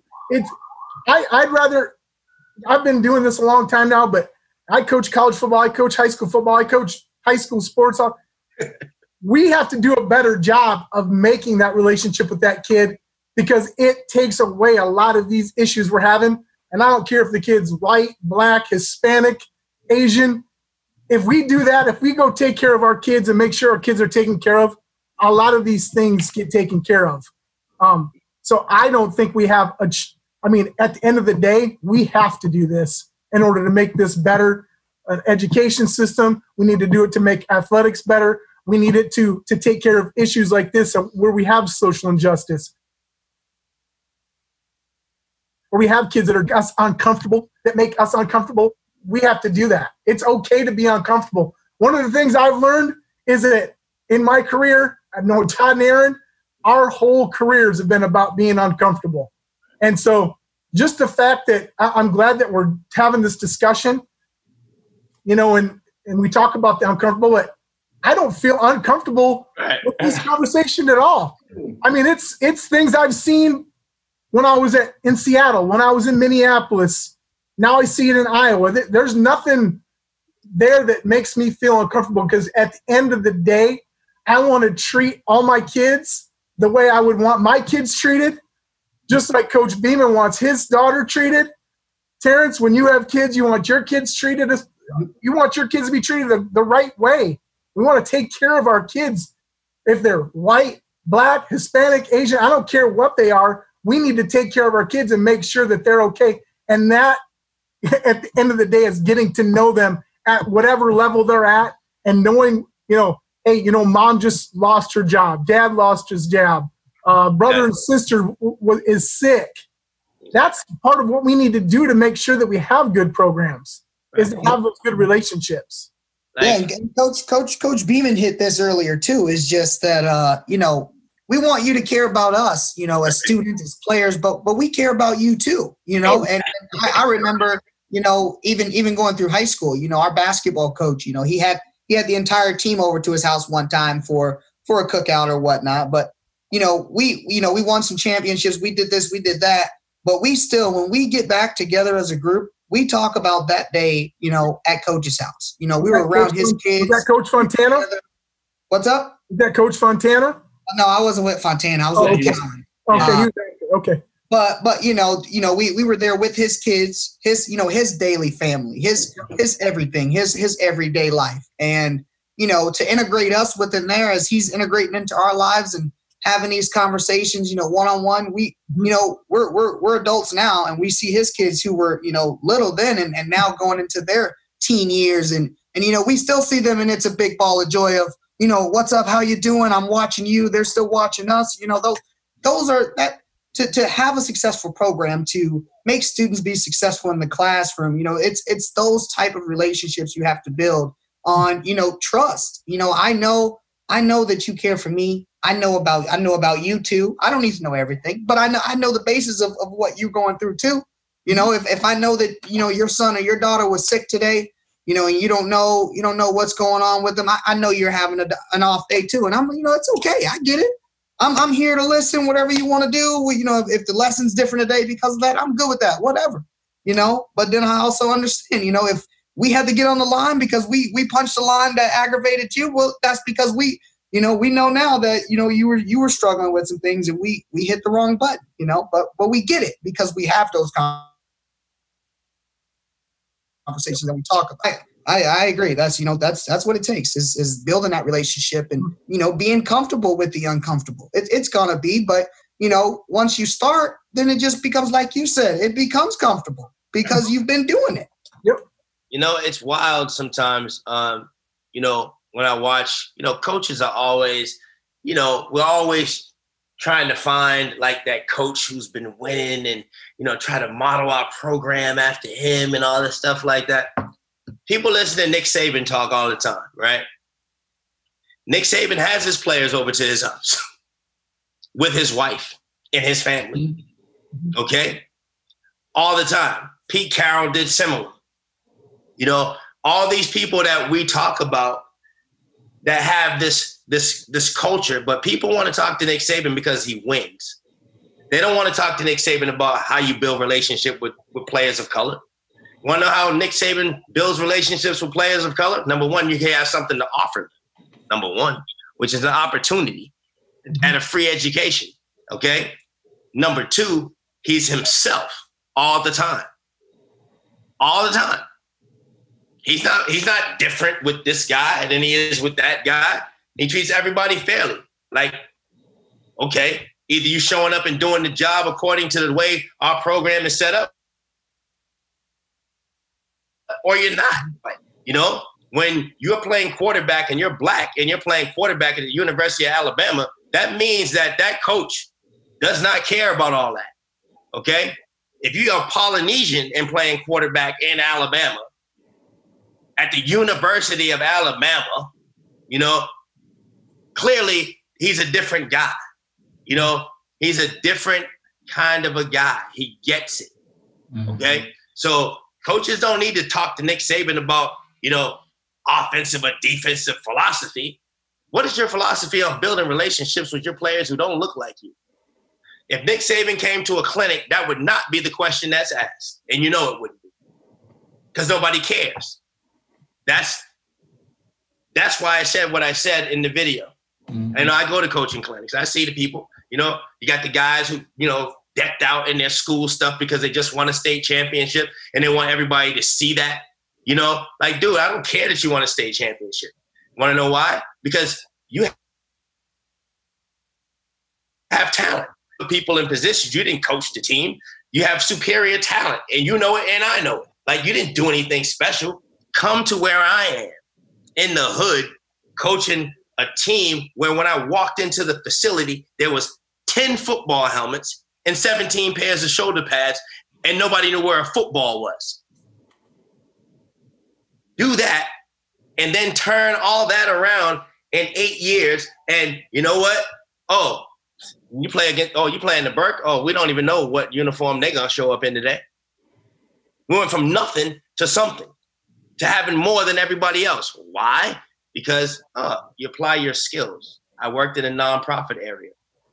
Everything is based on grants. I know how to grant write. Let me use that skill to get some money and some equipment into this program.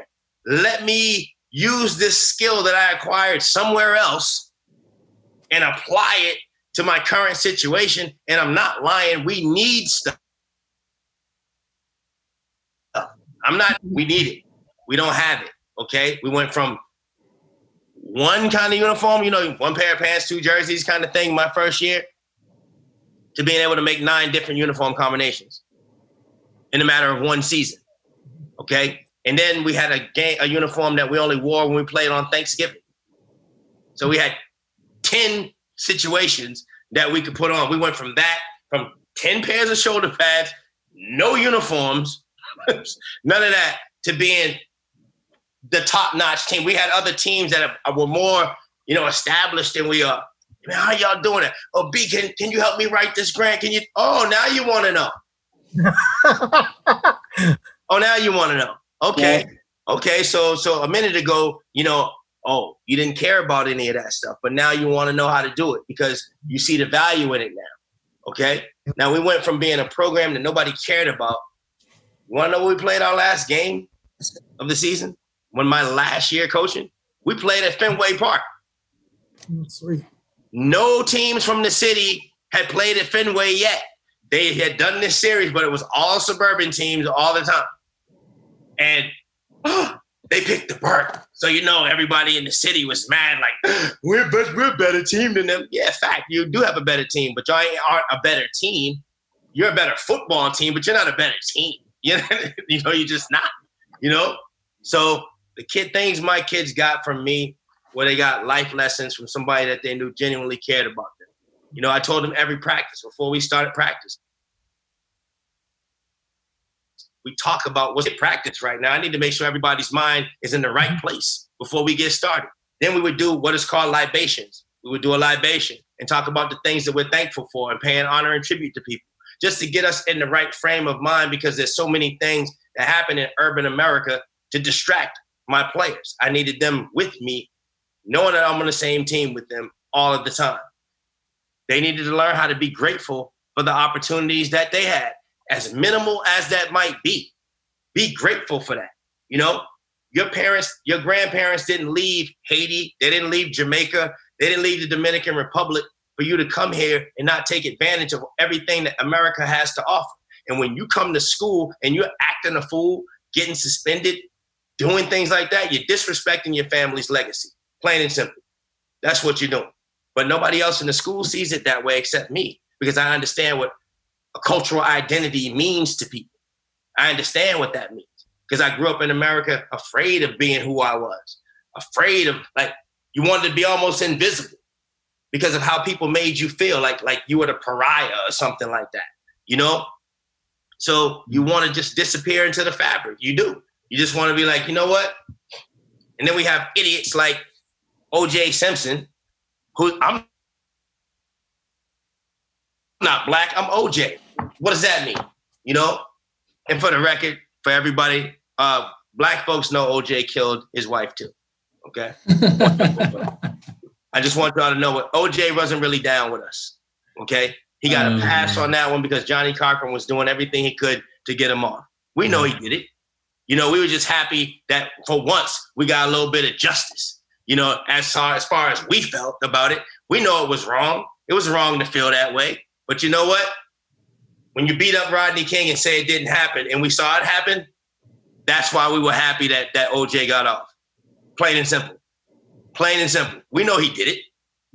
But it's like, ah, finally, we got some justice. Because what did OJ do? He ran right back to the same community that he that he that he ran to before that. You know, I'm not black. I'm OJ. Okay, all right, OJ. You hmm. know, you ain't nothing now.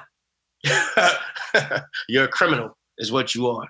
You know, so it's what it is, man. But I need people to know that that the black community, we don't have any real issues with white people. We just wonder why you hate us so much.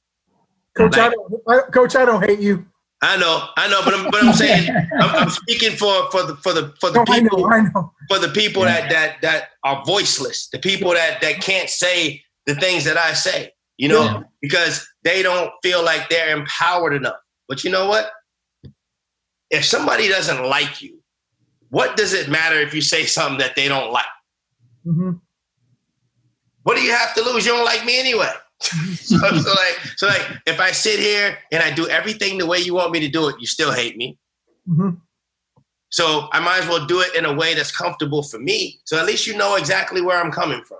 I don't Mhm. think that it's fair to a white person to not know who they're dealing with when they're dealing with me. Mhm. Just know that I'm good with you until proven otherwise. Oh, Yeah, That's it. that's fair. Right. That's I fair. think that's totally fair. Until until you show me something that that I shouldn't be all right. I have no problem with you. You know, I understand that it's not you, that it was your ancestors that did all these things. You know, okay. I understand it's not you. That's why it's like it's cool. It's all love. Until you do something where it's not all love. Like finding out from my commissioner from my league, I thought it was all love. I found out otherwise. Take my name off the list. I don't want to represent.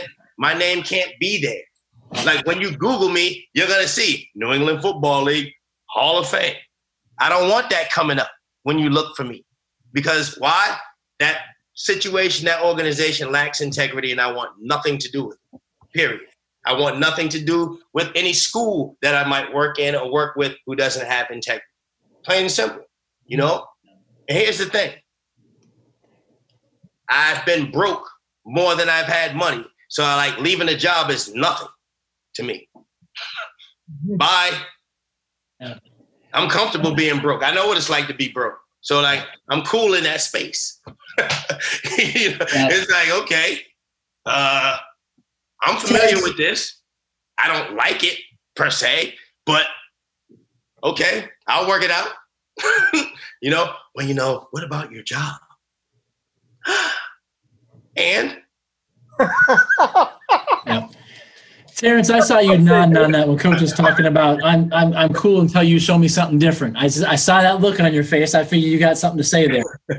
yeah, you know, I it's just you know he hit the nail right on the head. Is you know I walk in like you know when we first met, Aaron. You know I I had nothing against you. You know, it, like I like you said, we we were cool unless you showed me something different. And you know, thankfully, you know we've we've we've always been been pretty tight and and it's it's been a great journey. But but that's exactly it. Is we don't come into it with the the problem. You know, we don't come into it with a, a hatred um you know uh, unless somebody does something it's just like you know kids kids is a great example kids love love each other until they're they do something that you know they don't like. Then they're like no i don't i don't want to go over there anymore. I don't want to go play with these kids anymore because they do this they do that you know? And and and that's just it is we're all good unless you show me that we're not you know? If, if you got a problem with me you let me know okay I'll back up we ain't cool no more. But it's, other than that what's up man? We we family it's all love. It's all Absolutely. love. You know, I was a drama major in college. I mean, you probably figured that out. But uh, um, which which wasn't the popular thing to do. It wasn't like cool or sexy to be like a drama major in 1987. You know, when I entered into college, it wasn't cool then. You know, it was like you want to major in theater, like aren't that all like the strange kids that sit out by the theater and smoke cigarettes and stuff? Yeah, they do that. But you want to know what? There's some real genuine people. You know, I met the realest people because they're not putting on any airs. Like, okay, when you're an athlete on campus, people expect you to act like an athlete. When you are, you know, just a, a preppy person on campus, you know, you have to fit that whole stereotype too. You know, you got to have the little BMW, the, the Mercedes, you know, the preppy clothes and all the stuff like that. But the theater folks, they were concerned about art. That's what they were concerned about. Like, can you can you run these lines with me and do the thing that I need you to do? Like, I don't care if you're black, white, whatever. Like, I care about the art. And as long as you're as passionate about this art as I am, you're in. Yeah. That's all. It's really simple. You're in. It doesn't it doesn't require anything else. You know, you don't have to put on airs. You don't have to do all that stuff.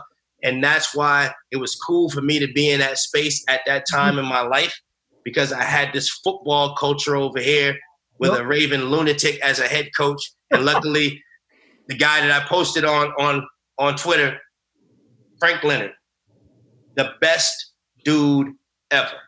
And you want to know what made Coach L the good dude? Because he was himself.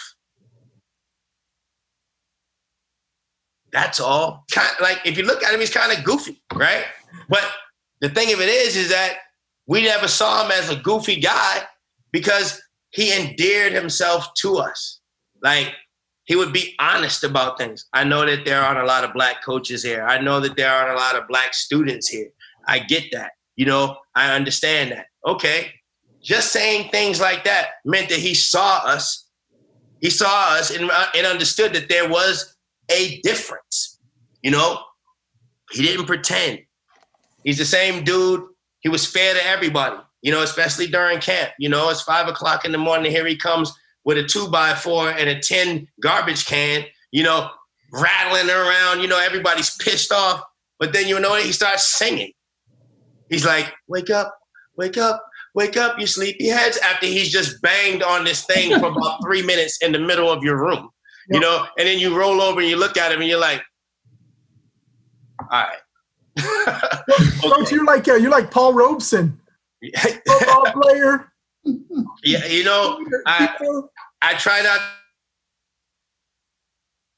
to look at it. That is what it is. He was a far better singer than me. Oh, and you haven't heard to sing yet, though, Coach. And you never will.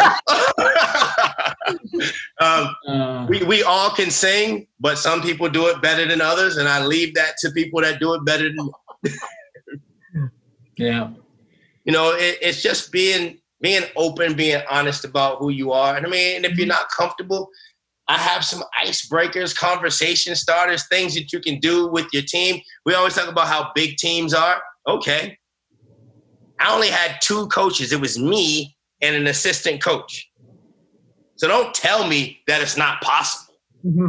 to build relationships. Yep. It was two of us. Two. Okay? Kevin Bowes, who is a white guy and me. Okay? Bowes was just himself. Mm-hmm. Whatever he brought to the table, that's what he brought to the table. But he was honest about things. Everything that we did or wanted to do, he was a part of. He's the one that started, hey, coach, you know what? Maybe we should have, you know, team dinners on Thursday. Now, because it's only two coaches, right? Um, as the head coach, I had to do everything. So like that wasn't I wasn't thinking about team dinner. I'm thinking about oh, is the paperwork turned in? Mm-hmm. Uh, does the nurse have all the physicals? you know, right. oh shoot, oh shoot, we don't have a trainer, so now I have to take five people before a game. You know, mm-hmm. you know yeah. these these are the things that are on my mind: uniforms, inventory. Matter of fact, I was washing uniforms all yep. the time. You know, so it's like time. If you have eight coaches on your staff, You can break down each coach takes 10 kids Yep. that they're responsible for. And hell, even even if that, take your position group. Yep. Yeah. Yeah. Yeah. Start a book club.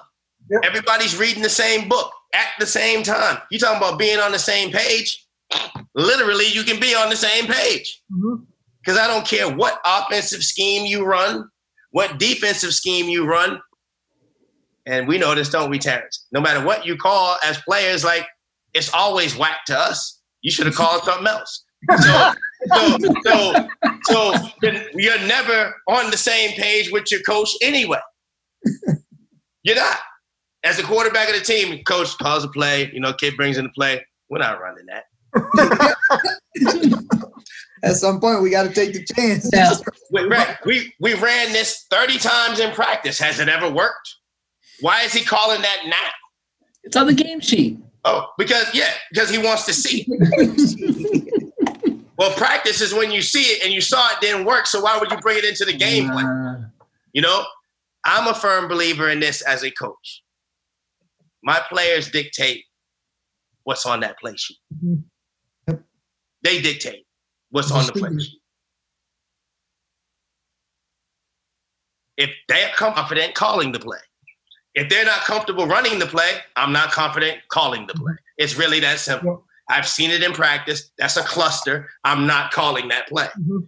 We took a look at it. Nope, that's not us. Maybe we just won't run counter option this year. Fine, because we can't do it. Cool. Maybe we'll run toss. Okay, fine. We can run toss. Great. But we won't we won't try to get fancy. Quarterback can't do the steps right. It's just he's not getting around. He's getting killed by the defensive end. So you know what? No counter option this year. we won't we won't do that. Not at all. But it's like really looking at your personnel and saying, you know what? Maybe we're not an RPO team. Because a lot of people are fitting into that box. Because everybody's doing it. RPO ain't that dope unless you got a quarterback that know how to read it and throw it. Mhm. Let's just be honest. If you don't have a quarterback that can make the read and throw the ball appropriately, and if he's not a runner of the football, what are you running RPO anyway? Just because everybody else is doing it. You have to have a quarterback that's willing to run the football because if he's pulling it and the, and the pass is covered and he has to run and he's not running, um, you're to be easily defensed that way.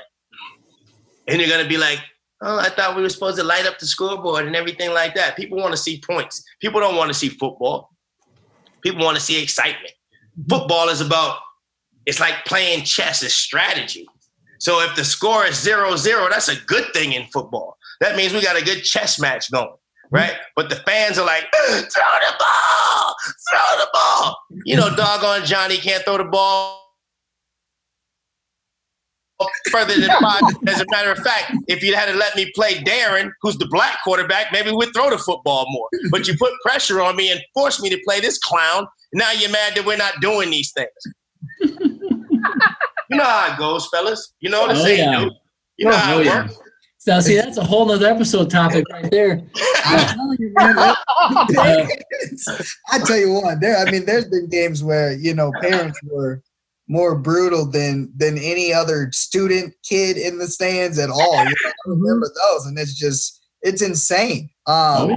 but no, it's there's there's there's so much power be, of behind being able to step into a huddle and ask the entire offense or ask the entire defense, what do you guys want to run? You know, because you know we want to win too. We know what coaches got on the sheet. We know what we've been working on all week, but we also want to win.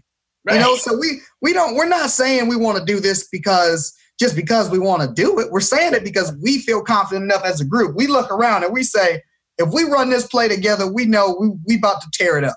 Right. We about to tear it up if we run this play. So, you know, and I've been in a couple situations where it was like that. And you know, those have some of the greatest outcomes of, of, of games where history was made then. But then I've also been on the flip side where it was like, we all got in the huddle and was like, I don't know why are we running this play? It's not about to work. And then it doesn't. And everybody's upset. Everybody's like, we knew it wasn't going to work. We don't know why we still got forced to go through it. Now, don't get me wrong, coach. We're going to run through the wall for you because we, we right. trust you. We believe you that way. But we told you this wasn't going to work. Right. You know, you say that, you say that, Terrence, and, and, and it comes back down to, you know, coaching about being on the same page. It comes back down to have you had the conversations with your kids and built the relationships with your kids that you can have the trust Right. To step away from what you think you want to do to let's talk about how you guys are feeling and what's going on and, and, and are we ready to do this? And, and again, it, it's, you know, we, I, I, I'm dying to get to our last two questions with you, our, our, our two questions we asked everybody, but you know, I, I've written down in my notes, I bet 10 times. It's about relationship. It's, it's about relationship. This whole thing's so Yeah. dang hard. It, Mhm. it's It's not. about It's being simple. willing to, to, It's to simple. strip down your barriers and stop being afraid and just and talk and get to know folks. Yep. It, it, it, I'm not saying there's not baggage on both sides that, that you have to bring into it and deal with and, and get through, and that can be tough. Mhm. It's about building relationships. Yep. That's it. You know, most of the time, if you walk up to a, a young person, right, you know, depending upon what they're dealing with in their life or whatever, nine times out of 10, if you approach a young person, they're not going to curse at you. They're not going to be like, F you. They're not going to say that. They're going to be like, hey, how you doing? Whatever. You know, that's what it is. And I think that people are, first of all, let's just be honest about this too, that the older people get, the more afraid of young people they get Oh yeah. okay? Because they, oh my God, those young people, have you listened to the music they listen to? They're gonna go kill us. That's an old way of thinking, man. These kids ain't thinking about any of that. Not at all. You know, not at all. So, you know, it, it, it's good, man. It, it, it's really good. And, uh, you know, and it's, take your time with it. You don't have to have it all figured out, you know? And that's another thing. It's like you don't have to know everything. Like it's okay not to know something. Mhm. You know, there's there's there's a lot to, that you can learn from that. Like, okay, I don't know that, but I'm willing to learn it. You know, and I, and that's it. And I know that sometimes, you know, when you're in a position of authority and you're in a position of power, and and um, and American society has said that you know that you are this, and then you find out that you're not. It's okay. It's not that serious. You know, don't don't go to the Golden Gate Bridge and jump off. You know, it's it's, it's cool. You, you you're good. You know, you're not supposed to know. You're not black. you know, just think about that. Yeah. There's certain things you're just not supposed to know. Believe it or not, you know, black people are, you know, that we got some complex things that go on sometimes. You know, it's not always just as simple as it as it looks, you know. But, you know, I wanted to go to college, I wanted to play football, I wanted to do those things, you know. I didn't necessarily set out to be an honor roll student. I didn't set out to do that. But my mother dictated to me, which is something that people don't think that black parents talk to their kids about grades. Because why are they always struggling? We're struggling because what you're teaching doesn't connect with me because you're not doing it from a cultural place that connects with my identity culturally. That's why. You talk about it your way, and that way is just whack to me, so I'm tuning out. So my mother is the reason why I am was an honor roll student. And Miss McCarthy. Miss McCarthy was my fifth grade teacher. And she was a white lady in kind of almost like small town North Carolina. Okay, Elizabeth City, North Carolina. Famous for nothing. Um, really famous for nothing. Um, so, but there was a, there's an HBCU there called Elizabeth City State University. Um, and that's where my parents worked. My mom, uh, and eventually uh, the guy she met, uh, my stepdad. Uh, you know, he was an athletic trainer for the school. My parents worked there. Long story short, went to school, and uh, so I go to fifth. I'm in fifth grade. You know, doing what fifth graders do, just enough. you know, I, I'm doing the work. Here you go. You know, you're not gonna say, "Oh, can I read ahead?"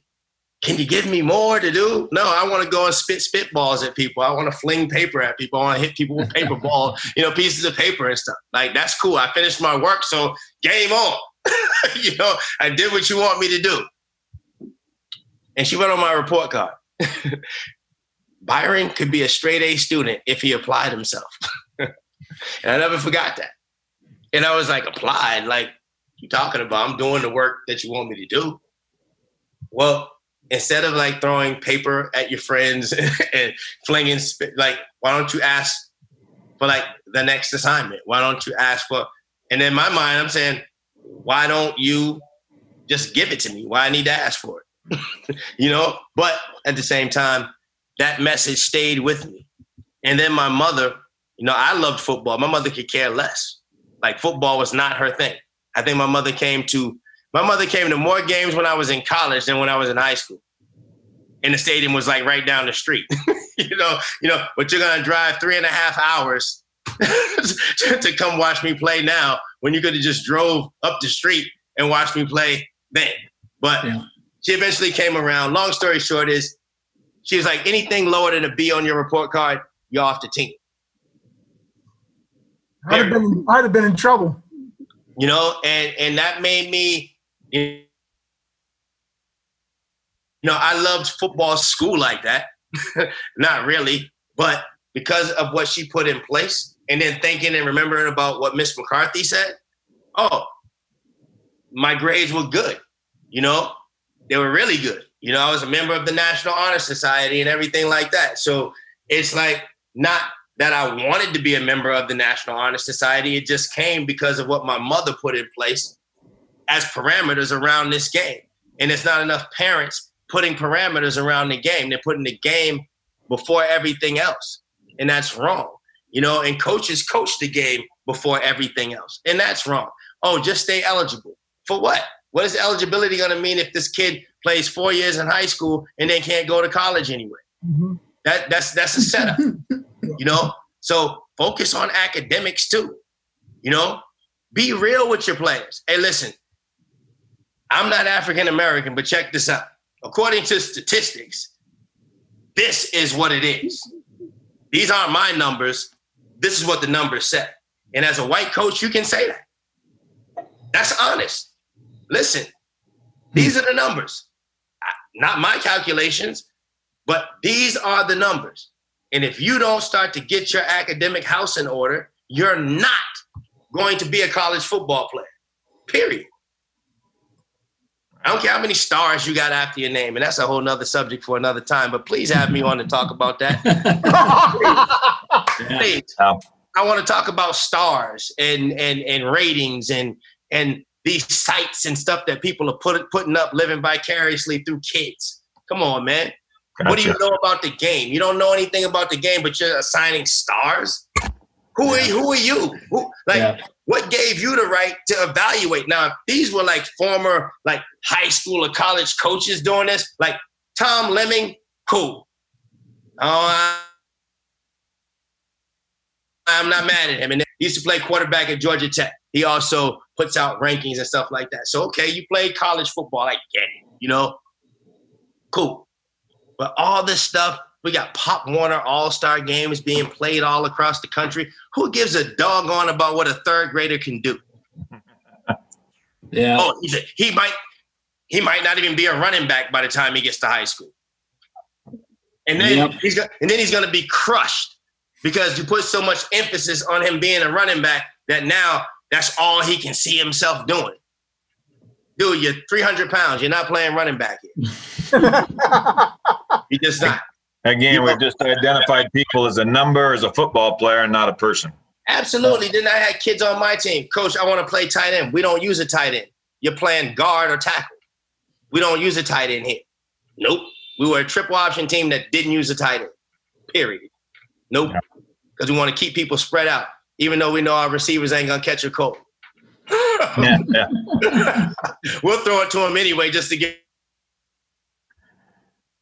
the idea that we can throw. All right, cool. We know he ain't gonna catch it, but at least they know that he needs to be covered. Okay, that's all. It was all smoke and mirrors for us, honestly.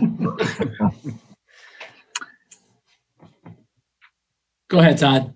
Well, guys, um, we're gonna we're gonna start or uh, stop part one right now, and we're gonna ask uh, Byron if you can come back next Sunday night and uh, do part two. By all means, by all means, there's a lot of things. There's so much to be done. You know, I yeah. really want to. I really want to get into that. Like, I created questions that yeah. coaches can ask. You know, black and white candidates. You know, and here's the thing: if a black coach has never coached white students before, that's a learning curve for him too. Mhm. You know, so therefore you need to know is he comfortable doing that? Yeah. You know, is he comfortable reaching out and building relationships with his white players because that's something he's never had to do before. Right. Okay. It's the same thing you would ask a white coach. Have you ever coached black players before? And if so, where? And who was your head coach? Because I want to talk to the head coach. And and from that head coach, you can get the idea of, hmm, he has solid relationships with students or not Yeah. the guy, you know, and it's okay. Asking coaches if you heard white players on the team using the N word, whether black players are around or not, how would you intervene? Mhm. hmm And I want to know the steps, not what you would say. What would you do? Mhm. Right. Yeah. Step by step. Kind yeah. You know, these are the things that we have to start getting to. It's too Yeah. late in the day for stuff like that. You know what I mean? Yeah. And the same thing, you know, if black players are using the N word, I mean, don't allow that in your culture. Nah. Don't allow them to disrespect each other in front of you. Mhm. No. yeah. Hold them accountable. And I can tell her, I said, all my players, listen, I coach in the urban area, and that word was just like, like before they, they unconsciously say it you know, Mhm. everything. And I'm like, dude, no. If you want to talk like that, you can't play here. Mhm. That No. I mean, it's really that simple. If you want to play football for me, you got to unlearn that word. Okay? The man's parents gave him a name. If they wanted his name to be N word, they had that option of calling him that on his birth certificate. Like, like they had the option. They could have called him that, but they didn't. So use his name or abbreviate his name or come up with some creative nickname and let's go with that. Mhm. But that's not gonna work for me at all. Yeah. And it shouldn't be working for you. And I mean, I understand why kids say it to each other. Oh, we've taken the word back and we've done this and we did this and we did that. It just don't sound right. Mhm. That's why I have a, pro- a problem with it. Yeah. It doesn't sound right. It doesn't sound like anything cool. You know, it doesn't sound like anything that like you would want to be associated with. So you got to get rid of that. Yeah. And if you're a coach and you're allowing that to happen, you know, already I can already tell what kind of guy you are just based on that. Yeah. All right. Go ahead, Todd. Yeah, well, again, thank you guys, Byron, Terrence. Um, this has been great. It's been fantastic. We will uh, continue with part two next week in the Okay. podcast and look forward to having that conversation. As we leave, I just want to uh, go ahead, Aaron. You want to speak a little Well, I bit? was gonna say, if you've got some things, you know, look at what we've got left on the script, and if you've got thoughts on, okay, this is what we need to get into, so here's how we got to bring that up, or I mean, just let us know. Yeah. Uh, and don't be afraid to give us input on that. Okay. Yeah. And to our listeners out there who have listened to part one, uh, if you have a question you want to pose to Byron or Terrence, by all means, uh, send uh, Aaron Todd or yeah, I'm Todd, Aaron Scott or I a, uh, a text message or or connect with us on Twitter. Let us know if you have questions, honestly, that you'd like to ask. And as you can tell, if you're if you're here now, you get straight up answers from these two men, and uh, we appreciate that. So as we as we close, uh, Byron Terrence again, thank you. We'll talk to you again uh, next week.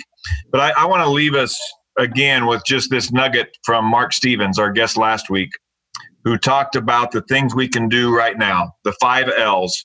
Um, number one, let's listen. Let's learn. Let's lament. Let's have empathy.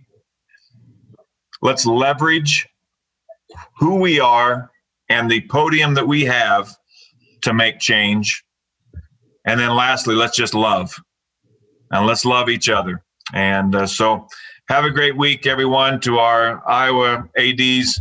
Again, good luck uh, starting your seasons this week. We will talk to you next week and uh, be blessed, everyone.